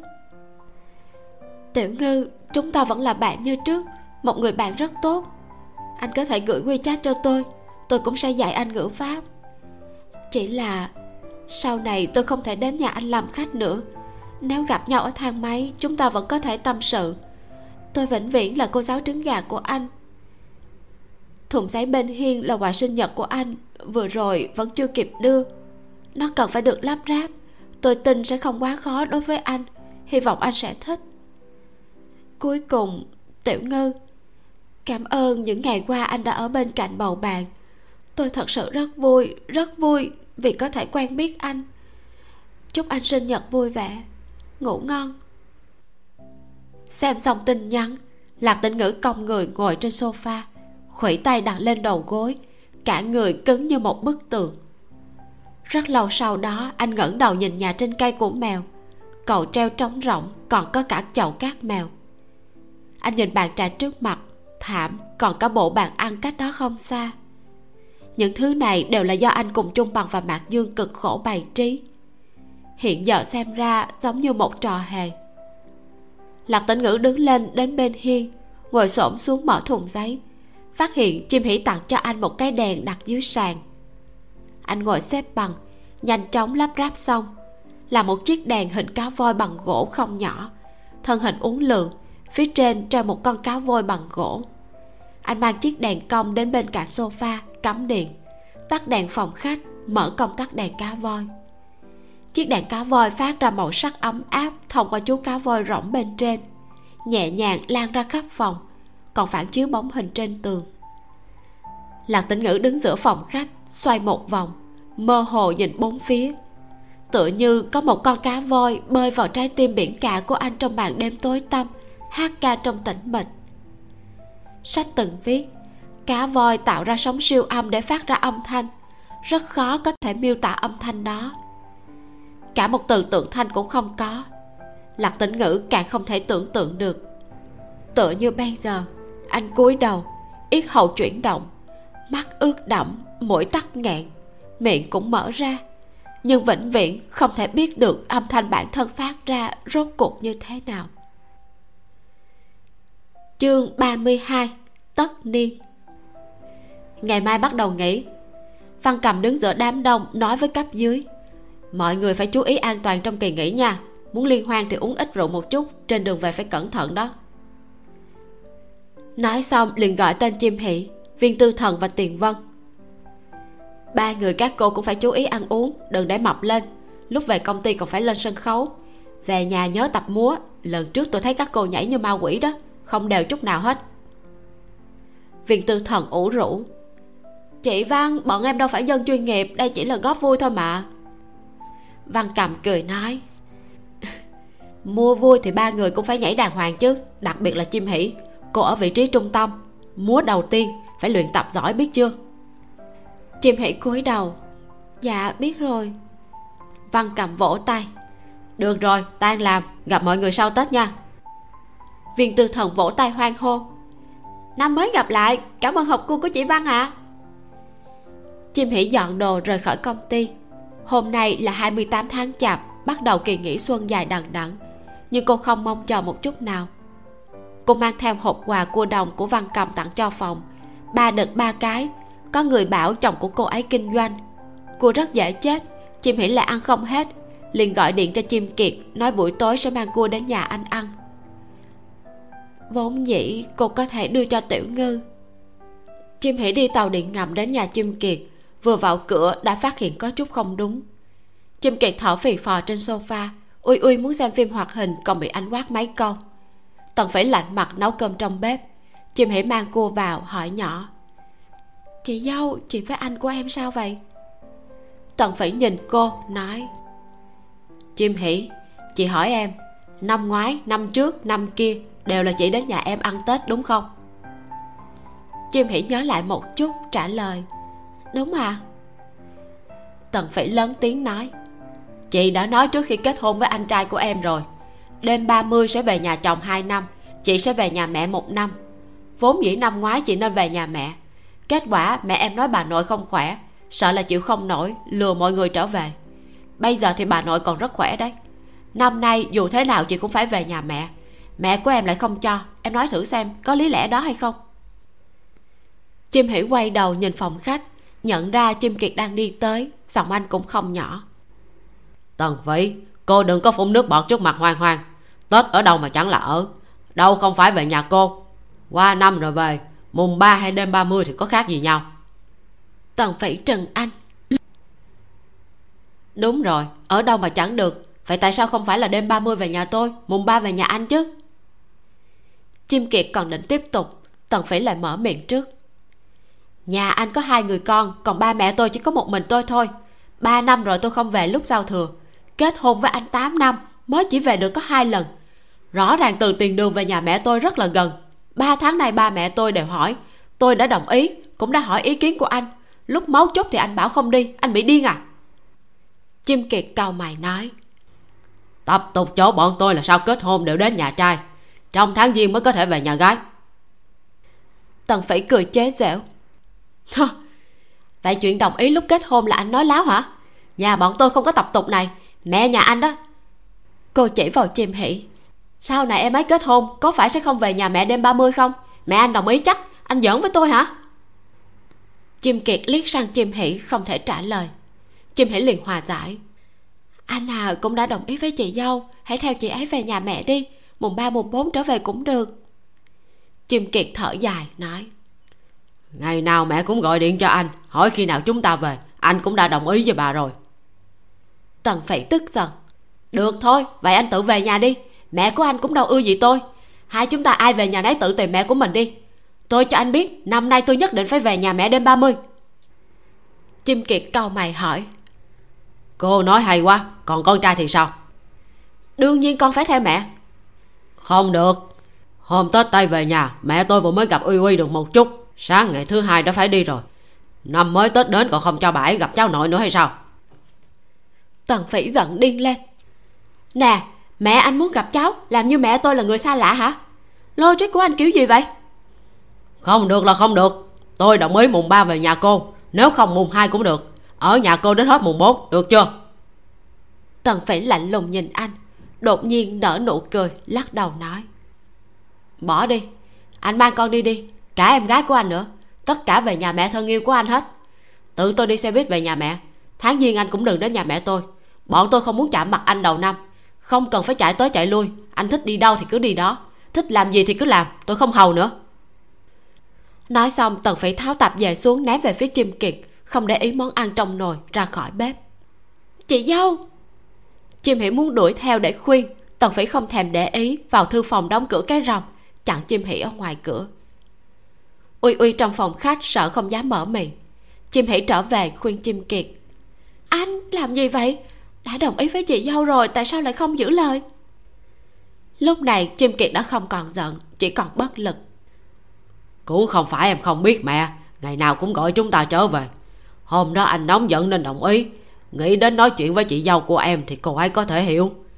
Chẳng phải trước sau đều như nhau, ngày đi ngày về cũng như thế mà đương nhiên không giống nhau. Nhà của chị dâu không xa. Chỉ là chị ấy muốn ăn một bữa cơm tất niên với ba mẹ thôi. Vấn đề là anh đã đồng ý với chị ấy mà còn lật lòng đến em mà còn tức giận nữa đó. Chim kiệt xoa ngực không nói.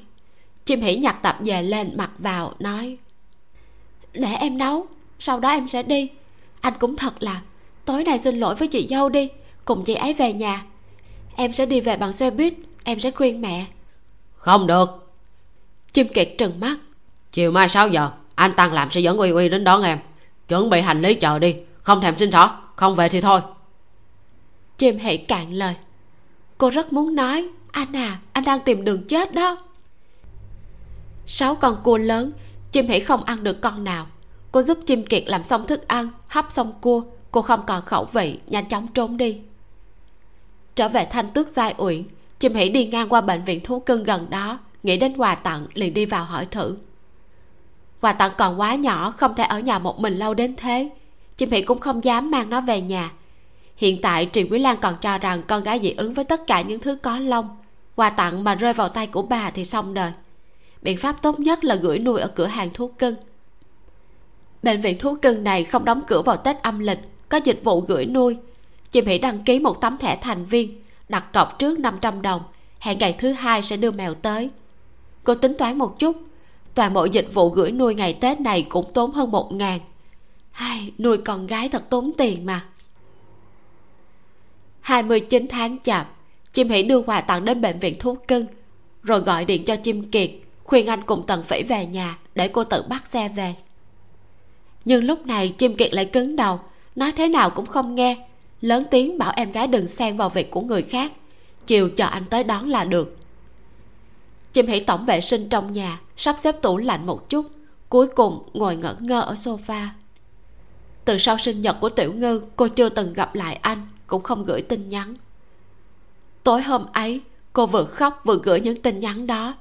Tiểu ngư không trả lời, qua mấy ngày vẫn không đáp. Tuy chim hỉ đã nói bọn họ vẫn là bạn tốt như trước, nhưng cô cảm thấy e là tiểu ngư sẽ không bao giờ để ý đến cô. Buổi chiều chim kiệt dẫn uy uy đến đón chim hỷ quả nhiên tần phỉ không ở trên xe. Uy uy đỏ mắt ngồi phía sau. Chim hỷ biết nhất định nhóc đã khóc chỉ có thể khuyên. Hai ngày nữa ba sẽ dẫn con đến tìm mẹ đừng buồn. Uy uy gào lên. Ba xấu xa con không muốn về nhà bà nội con muốn mẹ. Chim kiệt đau đầu. Cô đã nói với con rồi chúng ta sẽ gặp mẹ sau hai ngày nữa. Uy uy khóc lớn hai chân nhỏ đá lung tung. Bây giờ con muốn mẹ, con muốn mẹ, con muốn mẹ. Chim hỉ ôm nhóc vào lòng, liên tục dỗ dành, một lớn một nhỏ chật vật. Trên xe không hề có không khí vui vẻ của ngày tết. Lúc về trấn phú xuân đã rất muộn. Trì quý lan chờ ở cửa, phát hiện con dâu không về, hỏi chim kiệt. Tần phỉ đâu? Chim kiệt nhẫn nại nói về nhà mẹ đẻ rồi, mùng hai con đến tìm cô ấy. Khuôn mặt trì quý lan trầm xuống. Thật là càng ngày càng quái. Tết nhất mà một mình về nhà mẹ, bỏ luôn cả con cái. Đến lúc người thân đến hỏi, chúng ta phải nói như thế nào đây? Con tưởng rằng chúng ta bức cô ta đi. Còn con, dựa vào cái gì mà mùng hai phải đi? Năm rồi chẳng phải là mùng bốn đi hay sao? Năm rồi là mùng ba. Mùng ba thì khác gì mùng bốn trì quý lan ảo não đi về nhà, quay sang nhìn chim hỷ. Con làm cái gì thế? Cô gái trẻ trung mà không có chút tinh thần nào. Đừng có khom lưng. Mẹ nói nè hoang hoang triệu quý lan ôm lấy cánh tay cô. Dì út của con giới thiệu cho mẹ một anh chàng, người đồng huyện 27 tuổi làm bên tòa án ở tiền đường. Mẹ đã bảo dì ấy sắp xếp mùng ba cho con gặp. Lúc đó nhớ trang điểm nha con không đi. Trị quý lan ngạc nhiên. Vì sao? Chim hỉ nhìn mẹ, nói. Không vì sao hết, con không đi. Con phải đi. Trị quý lan phản bác mạnh mẽ. Chim hỉ nhỏ giọng. Con có đi cũng không nói gì. Mẹ tự xem mà làm. Lúc này trị quý lan thật sự tức giận. Mắng tận phỉ, mắng chim kiệt, mắng chồng, mắng con gái. Ui ui lại bắt đầu gào khóc chim hỉ cảm thấy đau đầu, mang theo túi lên tầng con không ăn cơm, tắm rửa rồi ngủ luôn. Phản nghịch à? Triệu quý lan đứng ở cầu thang, ngẩng đầu nhìn cô, cuối cùng hừ một tiếng, dọn cơm chiều cho con trai và cháu trai.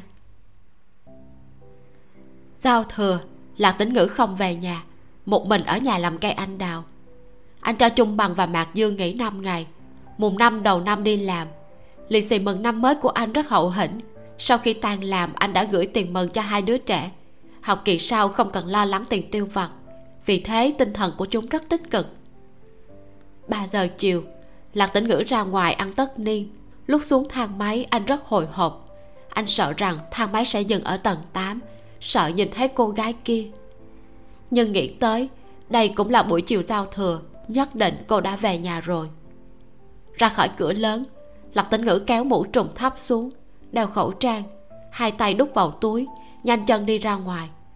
Lúc đi ngang qua bệnh viện thú cưng, đột nhiên anh dừng bước, nhìn vào bên trong cửa kính của bệnh viện. Bệnh viện thú cưng hình như náo nhiệt hơn bình thường, có rất nhiều lồng sắt, mỗi lồng đều có một con mèo hoặc chó, mà một cái lồng cách đó không xa có một bóng dáng màu trắng quen thuộc. Cực kỳ nhỏ, hơn cả những con mèo khác, chính là bạn nhỏ mèo trong vườn kia. Lạc tĩnh ngữ đẩy cửa vào đến bên cạnh lồng sắt ngồi xổm xuống. Trong lòng có chậu cát mèo, hai cái bát, một nhà cây cho mèo, còn cả một bình sữa. Lạc tĩnh ngữ chạm lên lòng, mèo nhỏ ở trong đó tự như nhận ra anh vươn móng vuốt lên dáng vẻ mừng rỡ. Con đang gọi ba sao? Quà tặng. Lạc tĩnh ngữ nghĩ, sao con lại ở đây? Mẹ con về nhà đúng không? Cô ấy chưa từng mang con về nhà mẹ nhỉ? Con phải ở đây chờ sao? Có phải chỉ được ở trong lòng không? Thật đáng thương một nơi nhỏ như vậy. Ngài là nhân viên cửa hàng đi tới, đứng ở phía sau gọi anh. Lạc tĩnh ngữ không đáp. Sau khi nhân viên gọi hai tiếng, vỗ lên vai anh. Anh ơi! Lúc này, lạc tĩnh ngữ mới quay đầu. Anh gỡ khẩu trang, chỉ vào quà tặng, lấy điện thoại đánh chữ. Chủ nhân của bé mèo này là bạn tôi tôi có thể mang nó về được không? Nhân viên khó xử. E là không được ạ à? Lạc tĩnh ngữ mở album trong điện thoại cho cô. Trong đó thật sự có rất nhiều ảnh và video của quà tặng. Nhân viên suy nghĩ một chút, nói, có thể cũng được, nhưng tôi cần xác nhận với chủ nhân của nó. Lạc tĩnh ngữ đánh chữ, cô gọi điện cho cô ấy. Nói cho cô ấy, tôi họ lạc, là người điếc, không thể nghe điện thoại.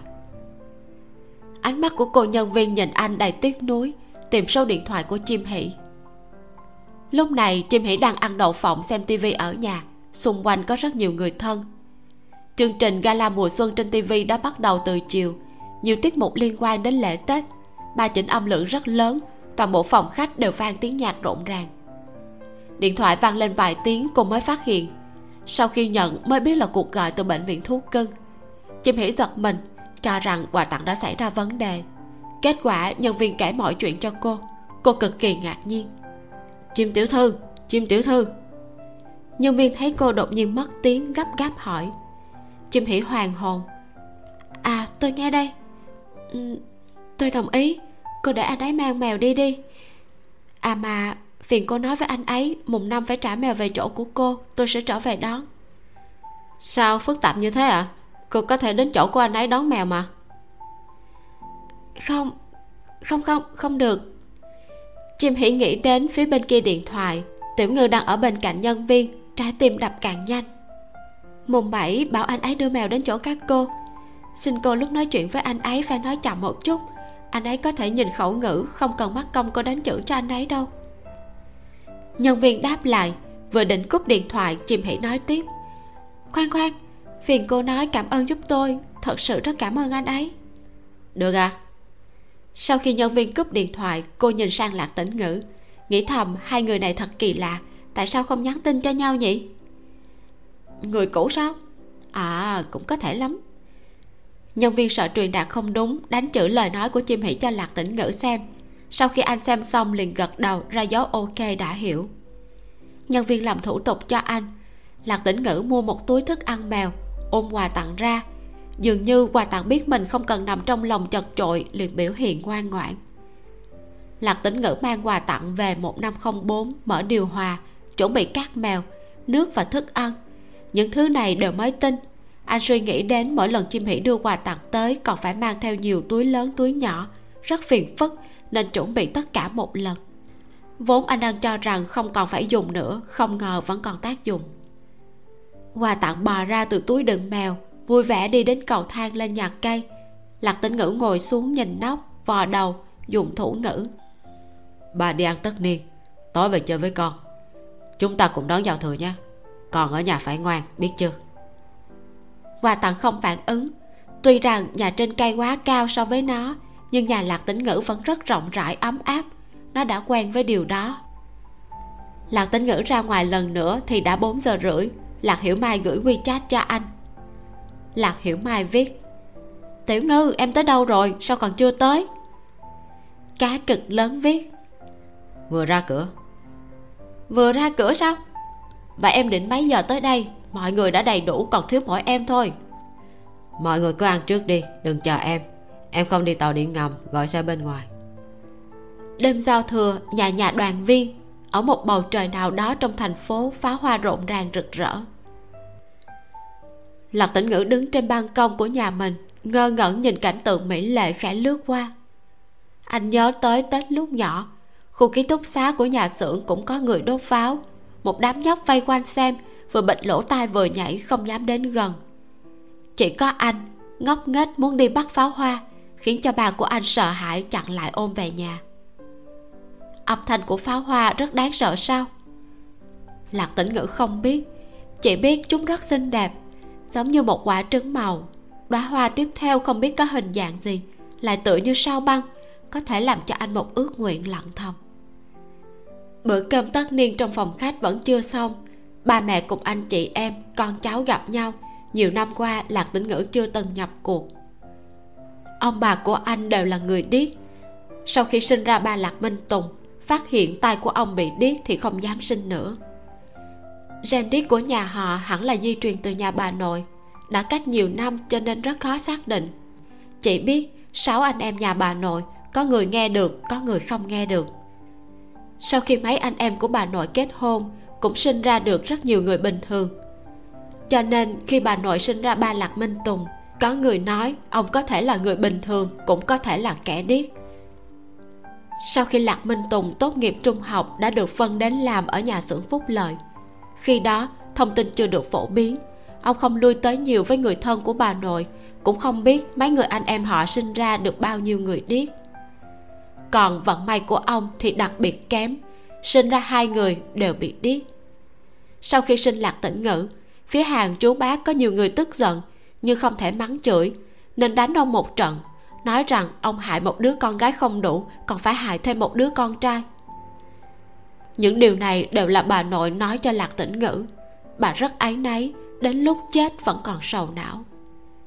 Diêm nhã quyên không như thế, bà bị bệnh nên điếc các anh chị em trong nhà đều khỏe mạnh, con cái của bọn họ cũng khỏe mạnh. Ngoại trừ anh trai của diêm nhã quyên và em gái biết thủ ngữ, còn những người khác không biết gì cả. Vì thế, dù cho tuổi tác sắp xỉ nhau, lạc tĩnh ngữ không qua lại với những anh chị em họ này, dù ăn chung một bàn cũng như người xa lạ. Không ai quan tâm gần đây anh đang làm gì, không hứng thú với hoa giả, không ai biết anh ở đâu. Bọn họ đều phải hỏi đến cao nguyên một năm lạc tĩnh ngữ kiếm ra được bao nhiêu? Cao nguyên và lạc hiểu mai có dự định sinh em bé hay không? Còn lạc tĩnh ngữ thì sao? Có đối tượng chưa? Có sinh con không? Dì nhỏ khuyên bảo cao nguyên. Tiểu cao à đừng có dự định sinh con. Chân của con không tiện. Hiểu mai còn khả năng di truyền. Sinh con làm cái gì? Hai người sống với nhau thật tốt là được rồi. Nếu khi sinh ra một người điếc, lại trở thành gánh nặng thêm cao nguyên cười trừ, biểu hiện lạc hiểu mai rất thờ ơ. Lạc tĩnh ngữ nhìn hiểu khẩu ngữ của dì mím chặt môi, cúi đầu chơi điện thoại. Anh nghĩ, thì ra anh là một gánh nặng, là đối với gia đình hay đối với xã hội. May mà cao nguyên rất chính trực, không nói chuyện nhà mình cho những người thân, thậm chí còn giúp lạc tĩnh ngữ giả nghèo, nói một năm anh chỉ khoảng năm sáu vạn.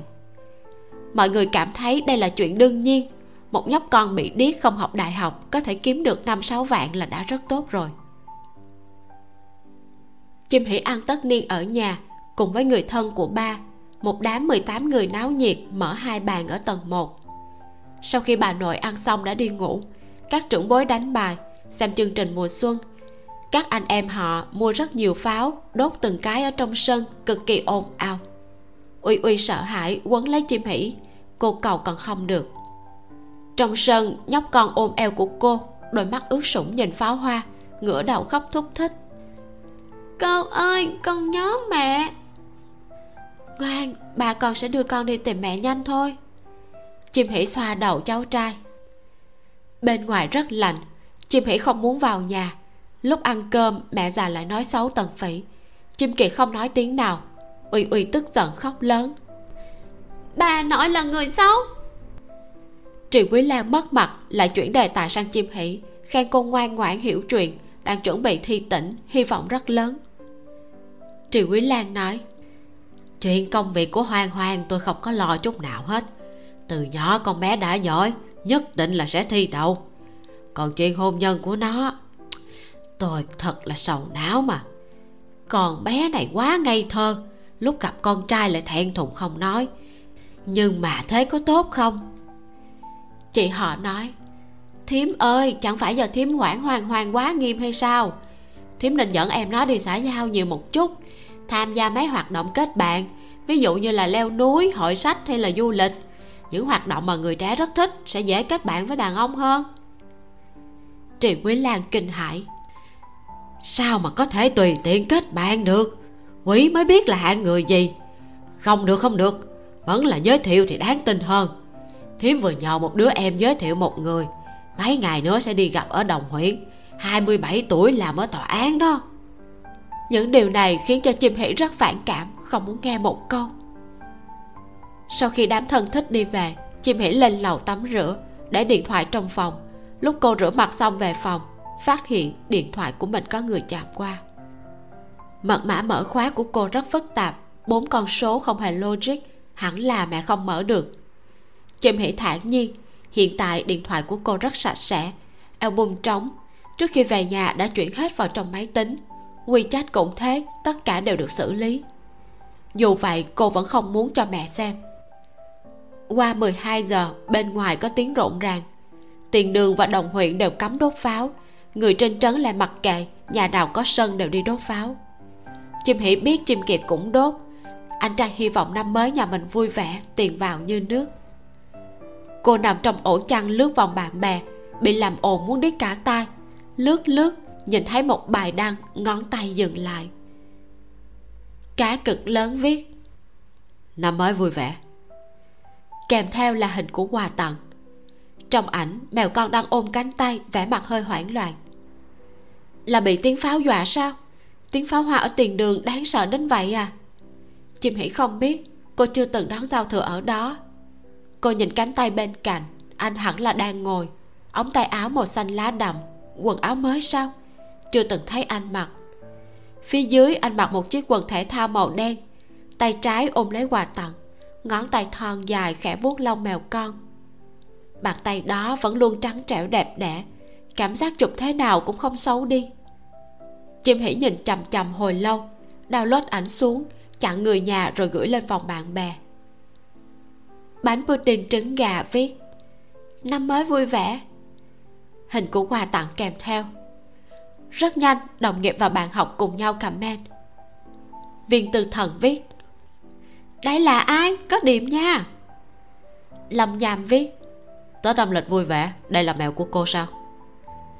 Tất nhiên không thể thiếu người bạn nhiều chuyện như la hân nhiên rồi. La hân nhiên viết. Bảo bối mèo và tay không tệ đấy, có soái không? Diêu dĩnh và triệu tình tình cũng nhanh chóng comment.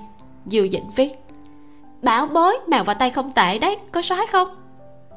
Triệu tình tình viết, bảo bối, mèo vào tay không tệ đó, có soái không? Chim hỉ không trả lời từng cái, mà chỉ gõ một bình luận. Mà điều này khiến cho mọi người đều có thể thấy được lời của cô. Bánh pudding trứng gà viết, cực kỳ soái kết thúc phần 7 các bạn thấy đó, chim hỉ là một cô gái đã bị mẹ kiểm soát và chi phối trong rất là nhiều năm. Mình nghĩ là sẽ thật vô lý nếu như chim hỉ không có bất cứ do dự nào mà tiếp nhận tiểu ngư. Nếu chỉ vì một tình cảm chưa sâu sắc, chưa rõ ràng, mà cô ấy đột nhiên biến thành một con người quyết đoán, sẵn sàng đương đầu với khó khăn, thì rất là không thuyết phục. Vì vậy, các bạn đừng trách chim hỉ khi cô ấy quyết định né tránh tiểu ngư nha. Cô ấy cần có thời gian để suy ngẫm, để nhận ra cô ấy cũng cần động lực và dũng khí nữa. Hãy cùng mình đón xem trong tập sau, chim hỉ có được dũng khí để đến với tiểu ngư như thế nào nhé. Cảm ơn các bạn đã lắng nghe. Xin chào và hẹn gặp lại. Để ủng hộ kênh, quý vị có thể để lại bình luận cũng như chia sẻ hoặc có thể ủng hộ tài chính trực tiếp về các địa chỉ đã được ghi ở phần mô tả.